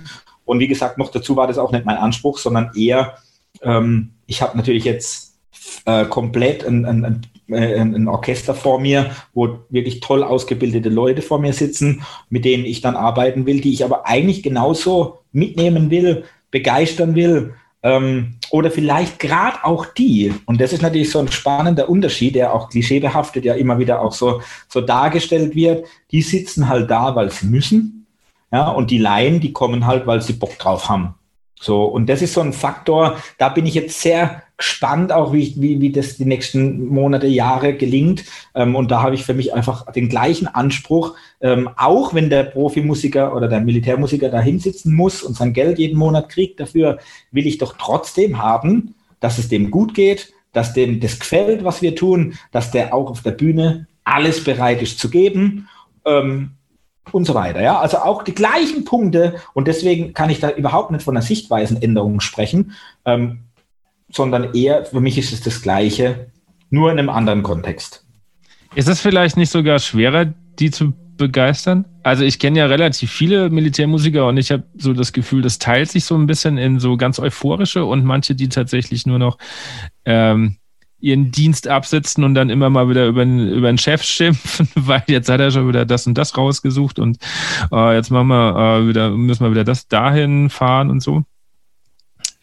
Also wie gesagt, da kann ich jetzt noch nicht äh, viel drüber sagen und, und äh, ist für mich auch schwierig dann vielleicht einzuschätzen nach so kurzer Zeit. Ähm, natürlich ist es vielleicht eine komplizierte Situation als Dirigent, dass man eben nicht nur als Dirigent vorne dran steht, ähm, sondern eben auch Disziplinarvorgesetzter dann ist und letztlich auch militärischer Vorgesetzter für seine Einheit, was dann natürlich mit sich bringt, dass man wahrscheinlich auch, oder nicht wahrscheinlich, sondern definitiv auch Entscheidungen treffen muss, die vielleicht nicht jedem gefallen, die dann vielleicht auch gar nicht dirigentisch oder musikalisch begründet irgendwie sind, sondern ganz unabhängig von der Musik und trotzdem wird sowas dann natürlich auch mitgenommen in die nächste Probe und ja. ins nächste Konzert und, und in die Leistungsbereitschaft oder so. Und da versuche ich eben einfach äh, einen Weg zu finden. Den kann ich, wie gesagt, jetzt noch nicht beurteilen, weil er noch zu kurz erst gedauert hat. Und als Stellvertreter oder als zweiter Musikoffizier ist natürlich auch nochmal eine andere Situation, als wenn man dann wirklich in der Verantwortung steht. Ähm, aber ich freue mich auf die Situation und ich freue mich einfach auf diese Herausforderung.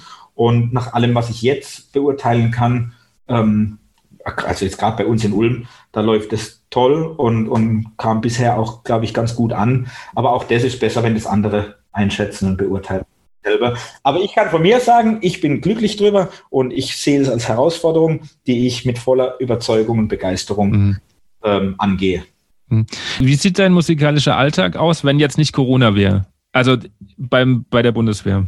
Was, was sind, weil du sagst, du bist der Zweite. Ähm, ja. Was ist deine, deine konkrete Aufgabe oder wie sieht so dein, dein Alltag aus? Ähm, ja, der Alltag, oder wenn jetzt Corona nicht wäre, dann hat mein All also schwierig zu erklären, weil die Situation sich jetzt ein bisschen verändert hat. Also im ersten Vierteljahr war ich komplett alleine.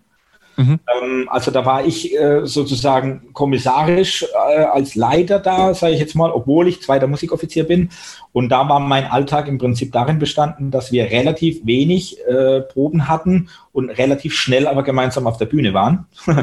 und dann eben den, den, den bestehenden Konzertplan im Herbst letzten Jahres, Oktober, November, mit, ich glaube, acht Konzerten dann vorbereiten mussten ähm, und dann auch durchgeführt haben. Und dann kam Dezember kam dann die Adventskonzertphase, wieder mit sechs oder sieben Konzerten. Das war dann wieder ein neues Programm. Ähm, und dann im Januar ein größeres Projekt mit einem Chor aus der Schweiz, wo man Chorkonzert oder ein Konzert gemacht haben in der Schweiz und vier Tage später bei uns in Ulm. Und da, in, in den Phasen, sage ich mal, ist schon die Musik und auch die Proben, ähm, ich sage mal, die Hauptsache des Alltags, wo man dann auch wirklich äh, ja, einige Proben hat oder dann halt eben zum nächsten Konzertort fährt, Anspielprobe und so weiter. Dazwischen sind dann eben die Truppeneinsätze, ähm, also sprich Appelle, Gelöbnisse und solche Dinge, die äh, mir übrigens auch riesig Spaß machen und wo ich mich auch riesig darauf freue, da jetzt auch mehr machen zu können, weil das ist auch alles oder vieles ausgefallen die letzten Monate. Ähm, auch das kommt dann noch mit dazu. Und die übrige Zeit sitzt man natürlich als Leiter oder als Dirigent dann auch äh, in seinem Büro, beantwortet Mails oder plant irgendwas, spricht sich mit dem, mit dem Führungsteam ab ähm, über kommende Projekte, kommende Konzerte ähm, und so weiter. Planprogramme, logischerweise, ist ja auch nichts anderes wie, wie als, immer als Dirigent. Ähm, bereitet seine Proben vor, klar. Ja, schreibt Beurteilung bei der Bundeswehr, habe ich jetzt noch nicht machen müssen, weil es eben dem Leiter obliegt, aber auch das ist ein großes Thema. Ähm, ja, und letztlich ist man verantwortlich für seinen eine Dienststelle, heißt er bei der Bundeswehr, und für sein Orchester dann letztlich, für seinen Musikchor äh, in allen Belangen letztlich. Ja? Und deswegen wird es einem Leiter eines Musikchors definitiv, äh, soweit ich das jetzt beurteilen kann, nie langweilig. du hast gerade schon gesagt, du gestaltest Programme. Ist, gehst du anders da jetzt ran? Weil es ein Militärorchester ist, weil du, keine Ahnung, weil du sagst, okay, dann muss vielleicht der Militärmarsch dabei sein oder vielleicht auch gerade also dann ab, nicht. Abgesehen davon, dass ich die Tradition immer schon versuche, auch bei meinen Orchestern aufrechtzuerhalten. Also bei mir Märsche immer schon dabei. Ähm, war, ist es vielleicht bei der Bundeswehr noch naheliegender? Abgesehen davon mache ich super gern als Dirigent Märsche. Also ich bin, bin begeistert von, von jedem toll gespielten Marsch. Ähm, und eigentlich hat sich nur dahingehend was geändert, dass ich sage, Mensch, äh, ich will natürlich auch trotz dessen, dass ich das Orchester weiterentwickeln will und vielleicht auch zeitgemäß was spielen will und das geknüpft mit ein paar Klassiker und äh, abwechslungsreich und, und so weiter, ähm, muss ich natürlich schon auch ein bisschen die, das Publikum oder den Anspruch des Publikums mit berücksichtigen. Und ich denke, der ist gerade, so wie ich das wahrnehme, auch bei der Militärmusik natürlich auch nochmal speziell. Ja, und auch da, ähm, ja, will ich jetzt nicht irgendwie gleich da komplett Rad neu erfinden, sondern ich will einfach das, was auch erwartet wird von einem Militärorchester, dann auch letztlich erfüllen und das aber trotzdem auch immer mal wieder anreichern mit neuen Ideen, neuen Gedanken, neuen Stücken, anderer Literatur, die vielleicht jetzt eben nicht so typisch ist. Aber ich denke, das ist ein Prozess. Und das ist was, was ich ständig, wenn ich Programme gestalte, auch bei der Bundeswehr dann im Kopf habe, ohne da jetzt irgendwie auch gleich was rauszuhauen und zu sagen, jawohl, so müssen wir das jetzt tun. Also nein. Ja.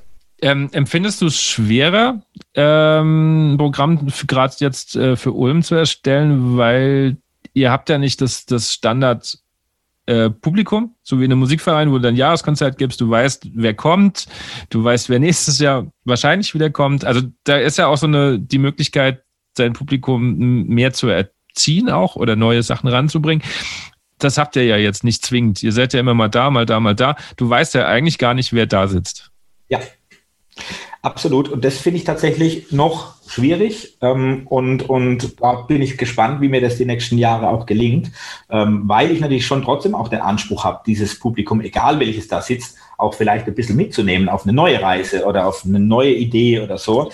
Und da ist ein tolles Beispiel, was mir auch, wo ich ein bisschen was davon auch mitgenommen habe ähm, für die Zukunft. Mein, mein oder unser Vorgänger, äh, der jetzt in Wilhelmshaven, nach Wilhelmshaven versetzt wurde, hatte damals eben dieses was ich gerade erwähnt hatte, dieses Core-Projekt noch ähm, initiiert und in die Wege geleitet.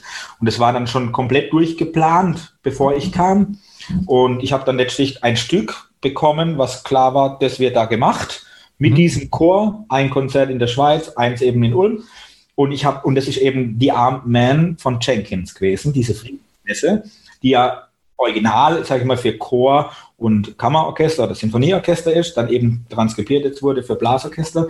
Und ehrlich gesagt habe ich mir ein bisschen schwer getan, anfangs zu sagen, Mensch, so ein Stück, was ich vielleicht auch eher in die Kirche assoziiert hätte, ähm, als in einen Konzertsaal. Und das noch gespielt als Friedensmesse, wo es ja wirklich auch, da ist zum Beispiel ein Muezzin mit dabei, der dann eben seine, seine, seine Gebete ähm, davor bringt. Ähm, das war was, wo ich mir mit Militärorchester relativ schwer die Kombination vorstellen konnte. Ähm, wo ich dann auch gesagt habe, Mensch, okay, ich bin aber ein offener Typ, deswegen sage ich, jawohl, machen wir mit der gleichen Überzeugung, mit der gleichen Euphorie auch, ähm, haben wir dann letztlich auch gemacht. und es kam sehr, sehr gut an, so wie ich das wahrgenommen habe. Und die Kombination, die ich mir ursprünglich ein bisschen schwieriger vorgestellt habe, war eigentlich gar kein Problem und gar kein Thema. Ja, sondern im, ich glaube sogar im Gegenteil. Man war sogar als Konzertbesucher dann überrascht, dass ein Militärorchester letztlich solche bewegend emotionale Musik spielt in so einem Kontext, den man vielleicht gerade nicht erwartet hätte. Ja, und da ich jemand auch als Dirigent bin, der versucht auch gegenüber dem Publikum viel auch Emotionen zu transportieren und, und viel auch das Publikum erleben zu lassen bei einem Konzert, hat mir das natürlich gut in die Karten gespielt und auch gut gefallen, ähm, weil das Stück das eben auch hergibt. Ja? Und wenn da hinten dran natürlich ein Chor mit 130 Leute oder was das waren steht, dann war das natürlich sowieso sensationell. Ja?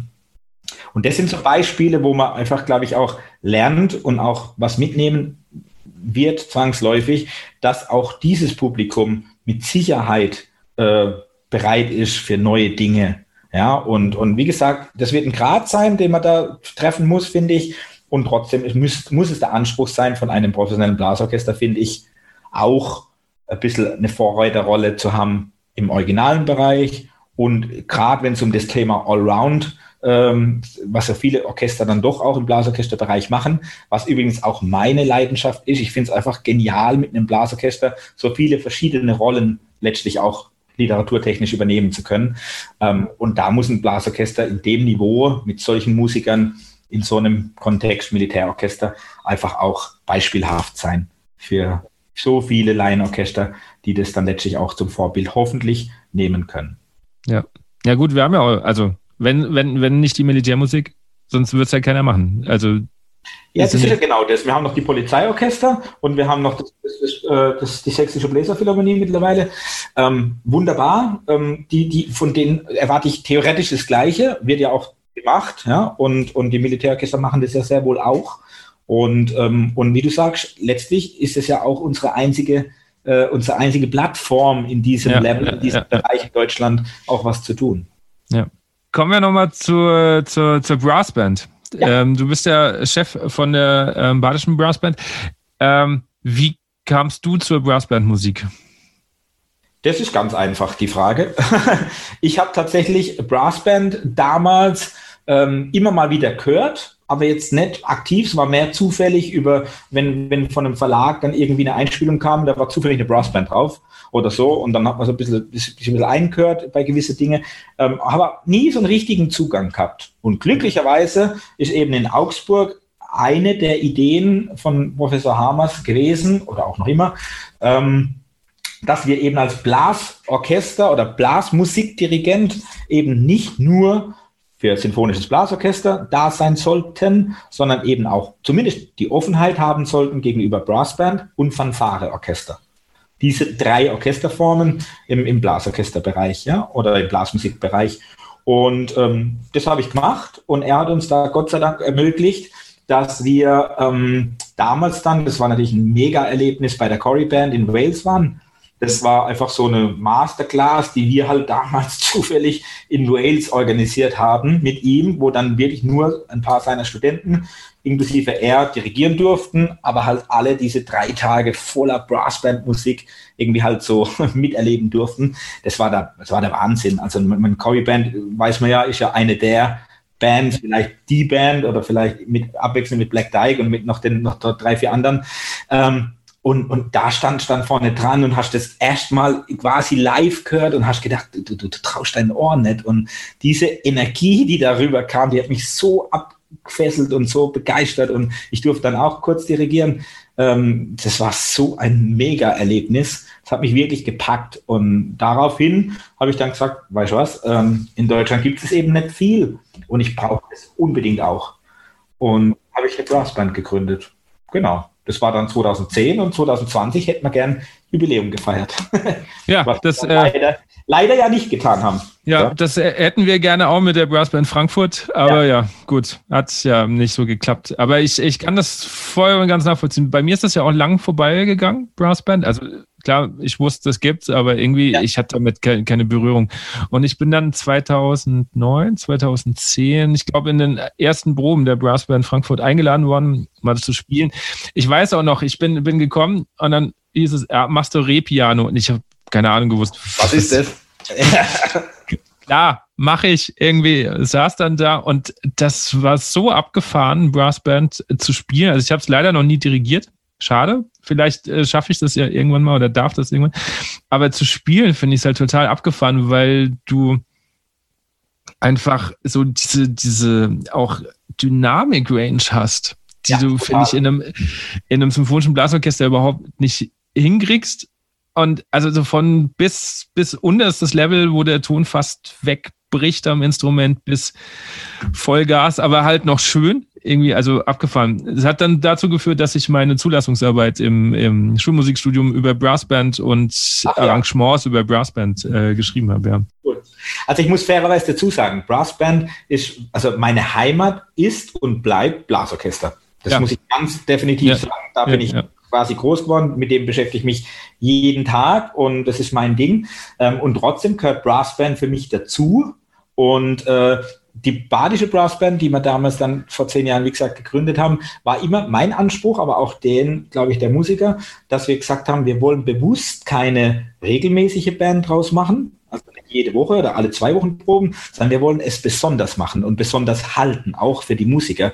Und deswegen ist auch so ein Geist entstanden, dass die Leute wirklich ähm, zu jeder Probe quasi immer da sind und, und äh, trotzdem irgendwie auch diese besondere Atmosphäre, diese besondere Begeisterung da ist, weil es eben so besonders noch immer ist, auch nach zehn Jahren. Und auch für mich ist Splish Brass Band immer noch so ein bisschen das Besondere in meinem Alltag, wo ich dann hab, erstens, weil ich meine, meine eigene Band natürlich schön toll finde und die Leute super sind, die da dabei sind ähm, und da auch was jetzt über zehn Jahre wachsen konnte.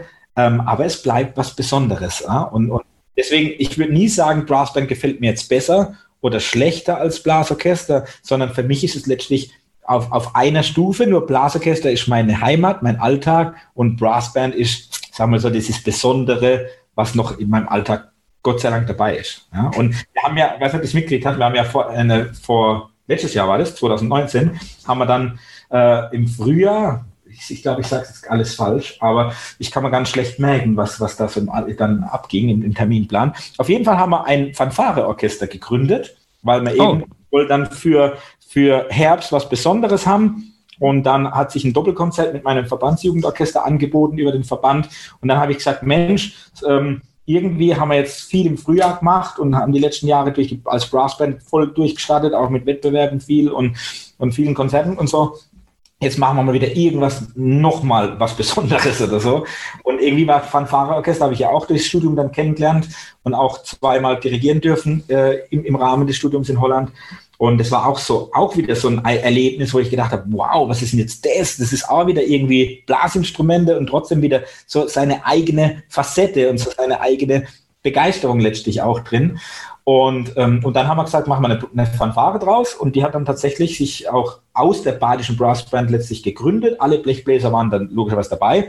Und dann haben wir uns noch ein paar Gäste dazu eingeladen am Flügelhorn und äh, eben einen, einen, einen Saxophonsatz als, als Gast sozusagen und haben dann dieses Doppelkonzert gemacht mit nur drei oder vier, fünf Stücken so und nur drei Proben. Also auch das war besonders und ein bisschen mit heißer Nadel gestrickt. Ähm, aber auch das war wieder für die Leute so ein tolles Erlebnis, auch mal ein echtes Fanfare-Orchester quasi äh, zu hören und selber mitzuspielen. Ähm, ja, mega. Und dafür ist Gott sei Dank meine Brassband auch immer zu haben für solche neu, neuen Dinge und für um die Offenheit mitzubringen, sich dann eben auch für solche irgendwelche Ideen von äh, ja wieder dann einfach begeistern zu lassen. Mhm. Ähm, was ist oder anders, was kann eine Brassband, was ein symphonisches Blasorchester nicht kann? Beziehungsweise andersherum, aus deiner Sicht? Hm. Schwierig.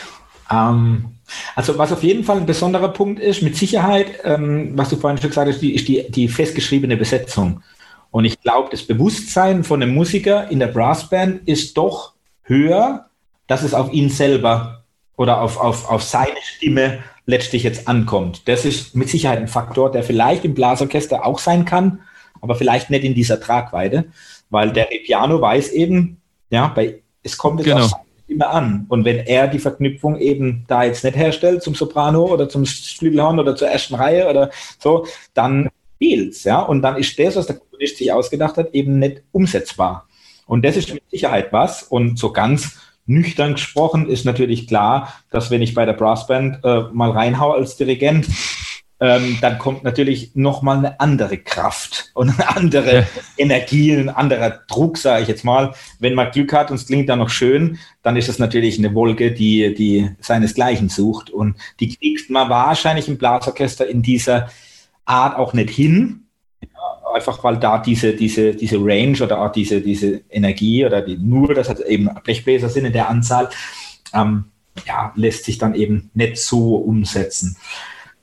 Ob das jetzt ein Vorteil ist, weiß ich nicht. Das ist halt einfach ein, ein Faktum. Das Ja, nutzt ja. man in den entscheidenden Stellen super gern als Dirigent und als Musiker genießt man es wahrscheinlich auch, dann in dieser Wolke drin zu sitzen. Aber es ist nur eine Facette von dem Ganzen. Ja. Und das Blasorchester, ja, weiß ich nicht. Also das Blasorchester ist, ist mit Sicherheit, oder was heißt mit Sicherheit, aus meiner Sicht vielseitiger und vielleicht auch farbenreicher noch, ähm, auch wenn ich bei der Brassband doch mit der Dämpfer und so weiter einiges tun kann und durch verschiedene Kombinationen. Aber wenn ich für Blasorchester arrangiere, dann habe ich doch wesentlich mehr Farben oder Kombinationsmöglichkeiten, die ich einfach so spannend finde, ähm, die die Brassband doch wahrscheinlich limitierter hat, würde ich mal sagen. Das sind jetzt aber so ganz aus, aus irgendwie so zwei kleine Facetten rausgeholt. Ich weiß nicht, ob das dem Ganzen irgendwie gerecht wird. Keine Ahnung. Was, was glaubst du, was jeder von dem anderen lernen kann? Also die Brassband vom Symphonischen Blasorchester und das Blasorchester von der Brassband? Ja, das, was ich gerade schon gesagt habe, also gerade die Einstellung. Also meine Brass, ich kann nur von meiner Brassband reden, ich weiß nicht, ob das in jeder so standardisiert ist, aber gerade dieses Bewusstsein, dass meine Stimme oder ich jetzt eben wichtig bin, dass ich die Probe eben nicht schwänzen kann oder auslassen sollte, sondern einfach da bin, meine Stimme, äh, die Probe wird eine andere, wenn das Repiano fehlt, als wenn es Ja. da sitzt. Ja, so Ja. und wenn dann halt ein gewisser Anspruch da ist, diese Einstellung, diese Begeisterungsfähigkeit und vielleicht auch die Offenheit, ähm, die ich als Brassband-Musiker sicher in Deutschland ähm, einfach auch mitbringen muss, die wird man vielleicht, oder die wird dem einen oder anderen Blasorchester in der Szene vielleicht durchaus gut tun. Hm. Ich sag's Aber- mal diplomatisch. Aber liegt, also ich, ich gebe dir vollkommen recht. Also äh, ähm, als, als Repiano-Spieler weiß ich ja, welche Aufgaben er da so, so hat und ich finde das total spannend. Und es ist halt auch festgeschrieben. Du hast dein Principal vorne, also jeder hat ja seine Aufgabe, jeder weiß, was er da tut. Liegt aber wahrscheinlich auch daran, dass es halt standardisiert ist und die Stücke genau dahin geschrieben werden, was es im Blasorchester ja nicht tut. Der, er schreibt ja, gerade für wenn es jetzt kein Höchststufenstück ist, wo du einfach, wo klar ist, ich brauche einfach mal ein Kontrafagott oder so. Also dann sind es schon Stücke, die du ja mit deinem Blasorchester spielen kannst, ob du da jetzt, keine Ahnung, zwölf Klarinetten oder 16 Klarinetten sitzen hast, dann ist es auch weniger tragisch, vordergründig weniger tragisch, wenn zweimal in der Probe fehlen. Ähm, wie du schon sagst, also das liegt doch aber dann nur an der Standardisierung glaube ich. Dass sich das überhaupt dahin entwickelt, dieses Bewusstsein. Ja, auch wahrscheinlich. Also ich würde sicher auch sagen, weil äh, ich glaube, wie gesagt, gerade dass es was Besonderes ist und dass eben diese Begeisterung beim Spielen und beim Erleben dann wahrscheinlich bei der Brassband doch äh, ja nochmal anders ist, vielleicht als im Blasorchester, ähm, das macht es mit Sicherheit auch aus. Und ich, also deswegen versuche ich, also man, du siehst schon bei mir, schließt sich dann vielleicht auch dahingehend wieder der Kreis, dass ich sage, das, was vielleicht die Brassband durch die standardisierte Besetzung, durch dieses Faktum und durch die, äh, die, den, den Faktor eben bei uns, dass es besonders ist, weil es nicht jeden Tag ist oder nicht jede Woche ist und so, ähm, das ist eigentlich das Ziel, trotzdem das auch auf ein Blasorchester zu übertragen, ähm, auch wenn sich jede Woche sieht und wenn der Dirigent schon 18 Jahre vorne dran steht oder weiß ich nicht, ja, dass man sich immer wieder auch neue Sachen überlegt, irgendwie so dran bleibt, die Leute versucht als Dirigent so zu begeistern, ähm, ja, dass das vielleicht da ähnliche Aspekte entstehen, die vielleicht eine Brassband möglicherweise einfacher hat. Ja, oder zumindest aufgrund dieser genannten Faktoren vielleicht ein bisschen, bisschen leichter umsetzen kann oder vordergründig. Da sind. Kann sein, weiß ich nicht.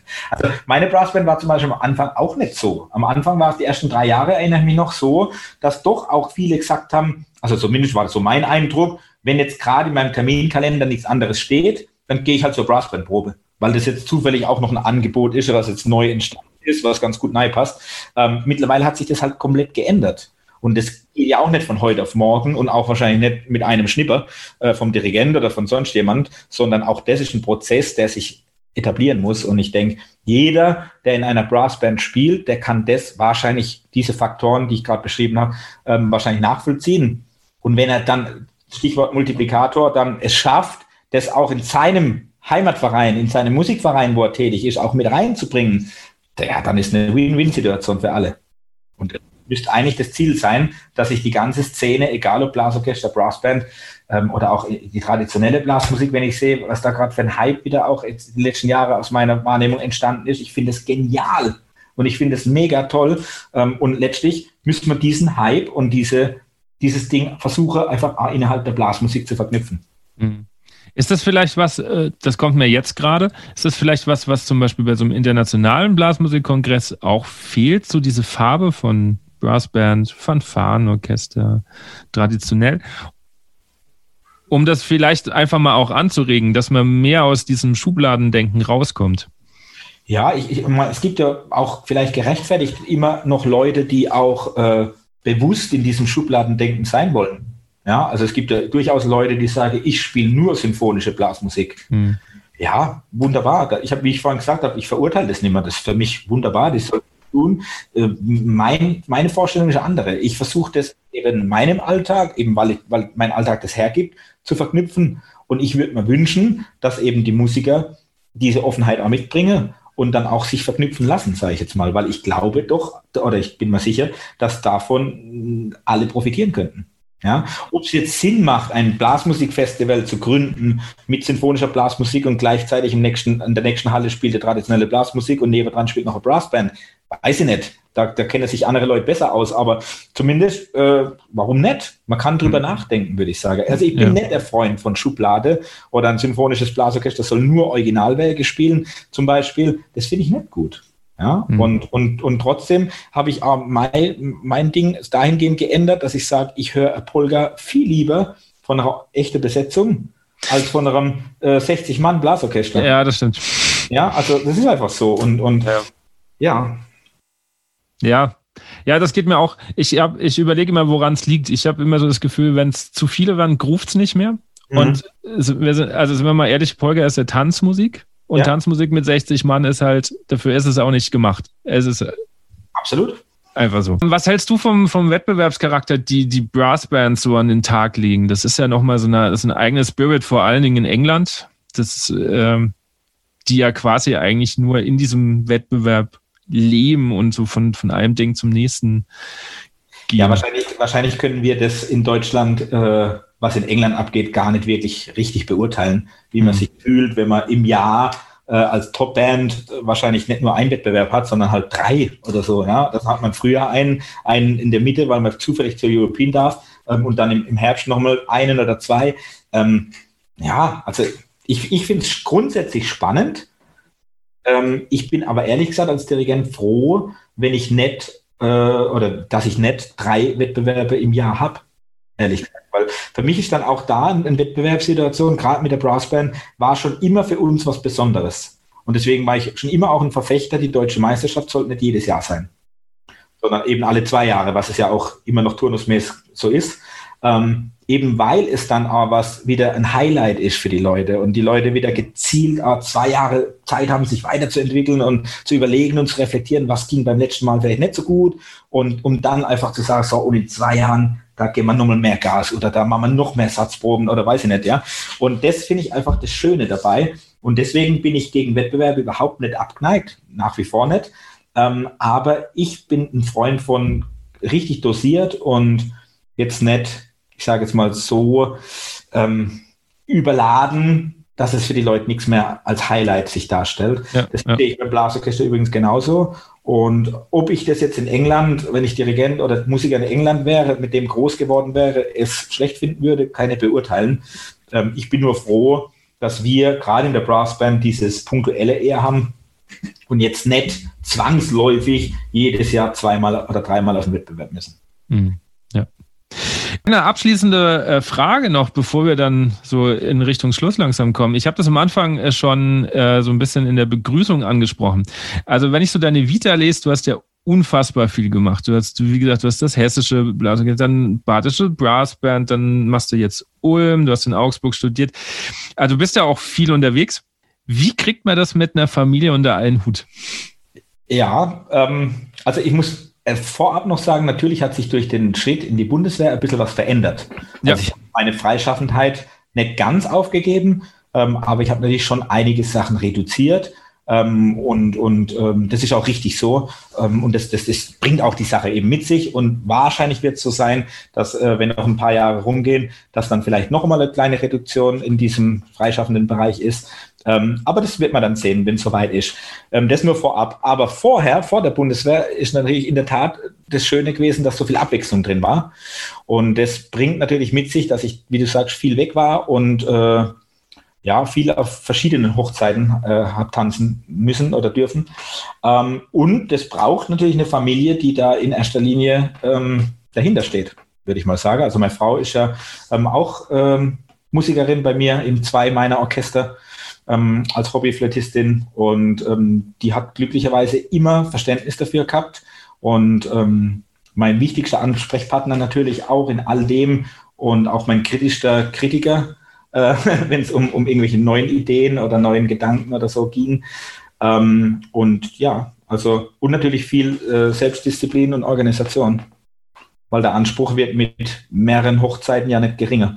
Das stimmt. Aber du musst ja auch die Zeit finden, wie du sagst, die Partituren vorzubereiten, dann hast du ja noch Reisezeit. Das geht ja auch alles irgendwie weg. So ja, auch natürlich. Deine, de, deine, deine Kinder wollen ja auch ein bisschen was von dir. In der Tat ähm, haben wir jetzt die Corona-Zeit dadurch auch ein bisschen genießen dürfen. Das mhm. klingt dumm, weil die meisten, ich weiß, wie schlecht es auch anderen geht, aber ähm, und für uns war die Situation, oder ist die Situation natürlich auch nicht toll und auch nicht super.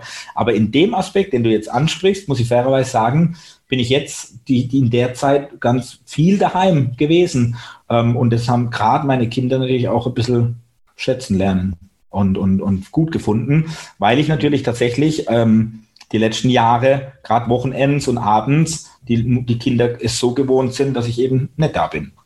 Ja, oder wird, und natürlich ist meine, die große ist jetzt elf, da kommt jetzt schon auch immer mal wieder der ein oder andere Satz, äh, muss schon wieder weg und wo gehst du heute schon wieder hin und muss das tun und was ist denn eigentlich los und so. Also das kommt schon. Das kam die ersten zehn Jahre weniger und sie sind damit groß geworden und haben das auch nie anders gewusst von ihrem Papa und deswegen war das bisher eigentlich nie ein großes Problem. Und natürlich, ich glaube, jemand, der das äh, so macht und auch ganz viel dem unterordnet, ähm, der, der braucht die Unterstützung und der braucht auch das Verständnis. Sonst ähm, ist es schwer nachzuvollziehen, dass man dann drei Tage in Hessen beim Landesblasorchester ist und nachmittags, wenn man heimkommt, dann noch eine Probe macht für irgendeine Blasmusikschätzung oder irgendein Ensemble, was halt nächste Woche auch spielen muss. Ähm, und ja, das ist schwierig zu, in Worte zu fassen und zu begreifen. Meine Nachbarn haben auch ganz oft gefragt, was machst du eigentlich immer morgens? Und morgens war ich halt immer daheim, ja, und das braucht, die mhm. Zeit braucht man natürlich. Dann hockt man nicht auf der Couch, sondern letztlich bereitet man sich dann vor, ähm, um dann eben nachmittags zu unterrichten, bei mir in meinem Fall, und eben abends dann halt weg zu sein. Aber das sieht ja dann der Nachbar nicht, weil er dann selber. Genau. Ja. Also von daher immer ein bisschen schwierig. Ich habe damit super leben können. Ich bin super, super glücklich, wie das sich alles entwickelt hat und bin sehr dankbar äh, und, und froh, dass mein Umfeld es Gott sei Dank immer mitgetragen hat und auch so unterstützt hat. Schon wäre das auch alles definitiv so nicht gegangen. Ja, ja. Okay, dann würde ich jetzt noch ähm, in eine Schnellfragerunde übergehen. Oh je. Oh je. Das ist immer die, das ist immer die Reaktion. Schneller. Ja, okay. Okay, also wir fangen auch äh, leicht an. Okay, ist gut. Du zitierst auf deiner Homepage äh, Peter Maffay auf die Frage, was Glück ist, nämlich einen Beruf auszuüben, der Freude macht. Was ist Glück im privaten Sinne für dich? Dass ich eine intakte, tolle Familie habe, äh, die für mich Rückhalt, Abwechslung, äh, ja, und alles das bedeutet, äh, was ich neben der Musik brauche. Okay. Was bedeutet Erfolg für dich? Ähm, Erfolg, mh, hm, ist mittlerweile was, wenn ich selber zufrieden mit dem bin, was ich tue. Und mhm. wenn ich das Gefühl habe, dass die Gegenüber, mit denen ich das tue, ähm, auch glücklich sind. Okay. Das fühlt sich äh, für mich mittlerweile nach Erfolg an. Mhm. Welches Holzblasinstrument würdest du gerne anstelle der Posaune spielen? Ähm, ich habe ja im B-Schein Saxophon gelernt noch und auch im mhm. Studium ein bisschen Saxophon gemacht. Das war eine gute Wahl. Das hat funktioniert. Ähm, ich, wenn ich es frei entscheiden würde und äh, dafür talentiert genug wäre, würde ich wahrscheinlich Oboe des Fagott wählen. Okay, warum? Ähm, ja, einfach, weil mich weil mich reizt. Mhm. Mein Kleiner spielt auch Fagott. Ah, cool. Vielleicht Wie alt ist der? Der ist äh, acht. Ah, sehr genau. Cool. Also er hat, er hat angefangen vor einer Jahren mit Fagottino, ähm, aber er macht es. Also würde ich sagen, Fagott. okay. Wie würdest du deine aktuelle Gemütslage mit einem musikalischen Begriff beschreiben? Mm. Es gibt für das Gefühl, glaube ich, kein musikalischer Begriff. Ähm, weil das, das, das, die Gefühlslage ist optimistisch. Okay. Und dafür gibt es, glaube ich, keinen musikalischen Begriff. Und allgemein äh, Agitato. Okay. ähm, dein Lieblingskomponist? Oh, schwierig. Ähm, ja, schwierig. Ich muss, muss eigentlich, ich glaube, ich muss drei nennen. Darf ich drei? Ne, klar. Beethoven gehört immer dazu. Geht nicht ohne. Bruckner und Strauss. Also Richard. Ja. Und äh, in der Blasorchesterwelt? Puh, schwierig. Ich habe ja gesagt, wir fangen leicht an. Ich habe ja, nicht ja, gesagt, dass es leicht bleibt. Ja, schwierig. Also natürlich kann ich jetzt die ganzen Evergreens nennen, ähm, die ich, also ich finde, find, find Reed bleibt einfach der Klassiker schlechthin und natürlich toll, super. Ähm, ich spiele immer wieder die Johann de May Sachen gut, weil sie einfach toll gemacht sind. Ähm, ich finde, der frühe Philipp Spark ist für mich ein, ein, ein Meister seines Fachs. Ähm, ja, in der Brassband Eric Ball. Ähm, ja, also da gäbe es noch ein paar. Also ich habe da wirklich gar keinen Lieblingskomponist. Okay. Tut mir leid. Äh, jetzt kommen wir zu einer, zu einer, zu einer äh, schwierigen Frage aus der äh, Brassband-Szene. Corey Band oder Black Dyke Band? Corey. Weil du davor standest. Wahrscheinlich auch ein bisschen deshalb, ja. Und weil ich den Corey Band Sound schon immer als das Nonplusultra angesehen habe. Okay. Aber es ist schwierig, weil Black Dyke ist natürlich äh, für sich auch wieder, also, hm, also weiß ich nicht. Im Unterhaltungssektor wahrscheinlich mehr Black Dyke und im, im, im, im Brassband-spezifischen ja. wahrscheinlich immer noch mehr Corey Band. Okay. Welches Buch bzw. welchen Film sollte man mal gelesen bzw. geschaut haben? Welchen Film? Film bin ich ganz schlecht, ehrlich gesagt, weil ich. Dann bleiben wir beim Buch. Buch, ähm, Muss auch nichts mit Musik zu tun haben. Ja, ich lese tatsächlich relativ viel Biografien gerade und, äh, und wenn dann auch Dinge, die mit, mit Musik gar nichts zu tun haben, sondern mit Fußball. Jetzt gucke ich gerade, ob ich es hier irgendwo liegen habe, aber ich habe es ja nicht liegen. Es gibt ein Buch, ähm, das hat mich sehr fasziniert und zwar geht es da um die, ähm, ich weiß jetzt leider den Titel nicht, den müsste ich nochmal nachreichen, aber ähm, da geht es im Prinzip um verschiedene Trainertypen. Okay. Das fand ich sehr spannend. Da wurden so die, die Großen, die, oder die man als Großen bezeichnet, ähm, unserer Zeit, ähm, also Guardiola und Co., die wurden da in einzelnen Kapiteln quasi beleuchtet und so ein bisschen unterschieden. Warum hat der Erfolg und warum hat der mehr als der und wie ist der menschlich und wie geht er auf seine Spieler zu? Und das fand ich sehr spannend. Und wenn ich mit Leuten über Dirigieren ein bisschen philosophiere, dann komme ich meistens immer auch auf den Vergleich des Fußballs äh, ein bisschen raus. Mhm. Und deswegen würde ich jetzt dieses Buch äh, empfehlen. Die Zeit der Strategen. Oh, okay, cool. Genau. Und das fand ich echt ein, ein, cooles Buch. Also es gibt, gibt einige coole Bücher, die ich momentan gelesen habe, aber das fand ich sehr cool, weil eben da schön zu sehen ist, äh, wie die Leute, die alle Fußballfachleute sind, wie die sich unterscheiden und warum der beim einen Verein funktioniert und beim anderen nicht. Und solche mhm. Sachen fand ich sehr, sehr spannend und ich, ich übertrage das mittlerweile ganz, ganz gern auch auf Dirigenten. Okay, cool. Eine habe ich noch. Eine Aufnahme, die du unbedingt empfiehlst, die, wir, die man sich mal anhören sollte? spontan wahrscheinlich Bayerischer Rundfunk mit Marcus Jansons Alpensinfonie von Strauss. Okay, cool. Ich glaube aus 2016. Weiß nicht genau. Ja, abschließend, was sind deine Wünsche im privaten Sinne und äh, die Wünsche für die Blasmusikszene? Ähm, Im privaten Sinn, dass ich äh, weiterhin das tun darf, was ich gern mache, was ich mit Begeisterung mache, dass ich äh, weiterhin so ein intaktes Umfeld habe, wie vorhin beschrieben, was weiterhin unterstützt und den Rücken so frei hält, dass das alles auch in der Intensität möglich ist und ähm, dass ich weiterhin glücklich sein kann bei dem, was ich tue und möglichst viele andere davon mit anstecke. Mhm.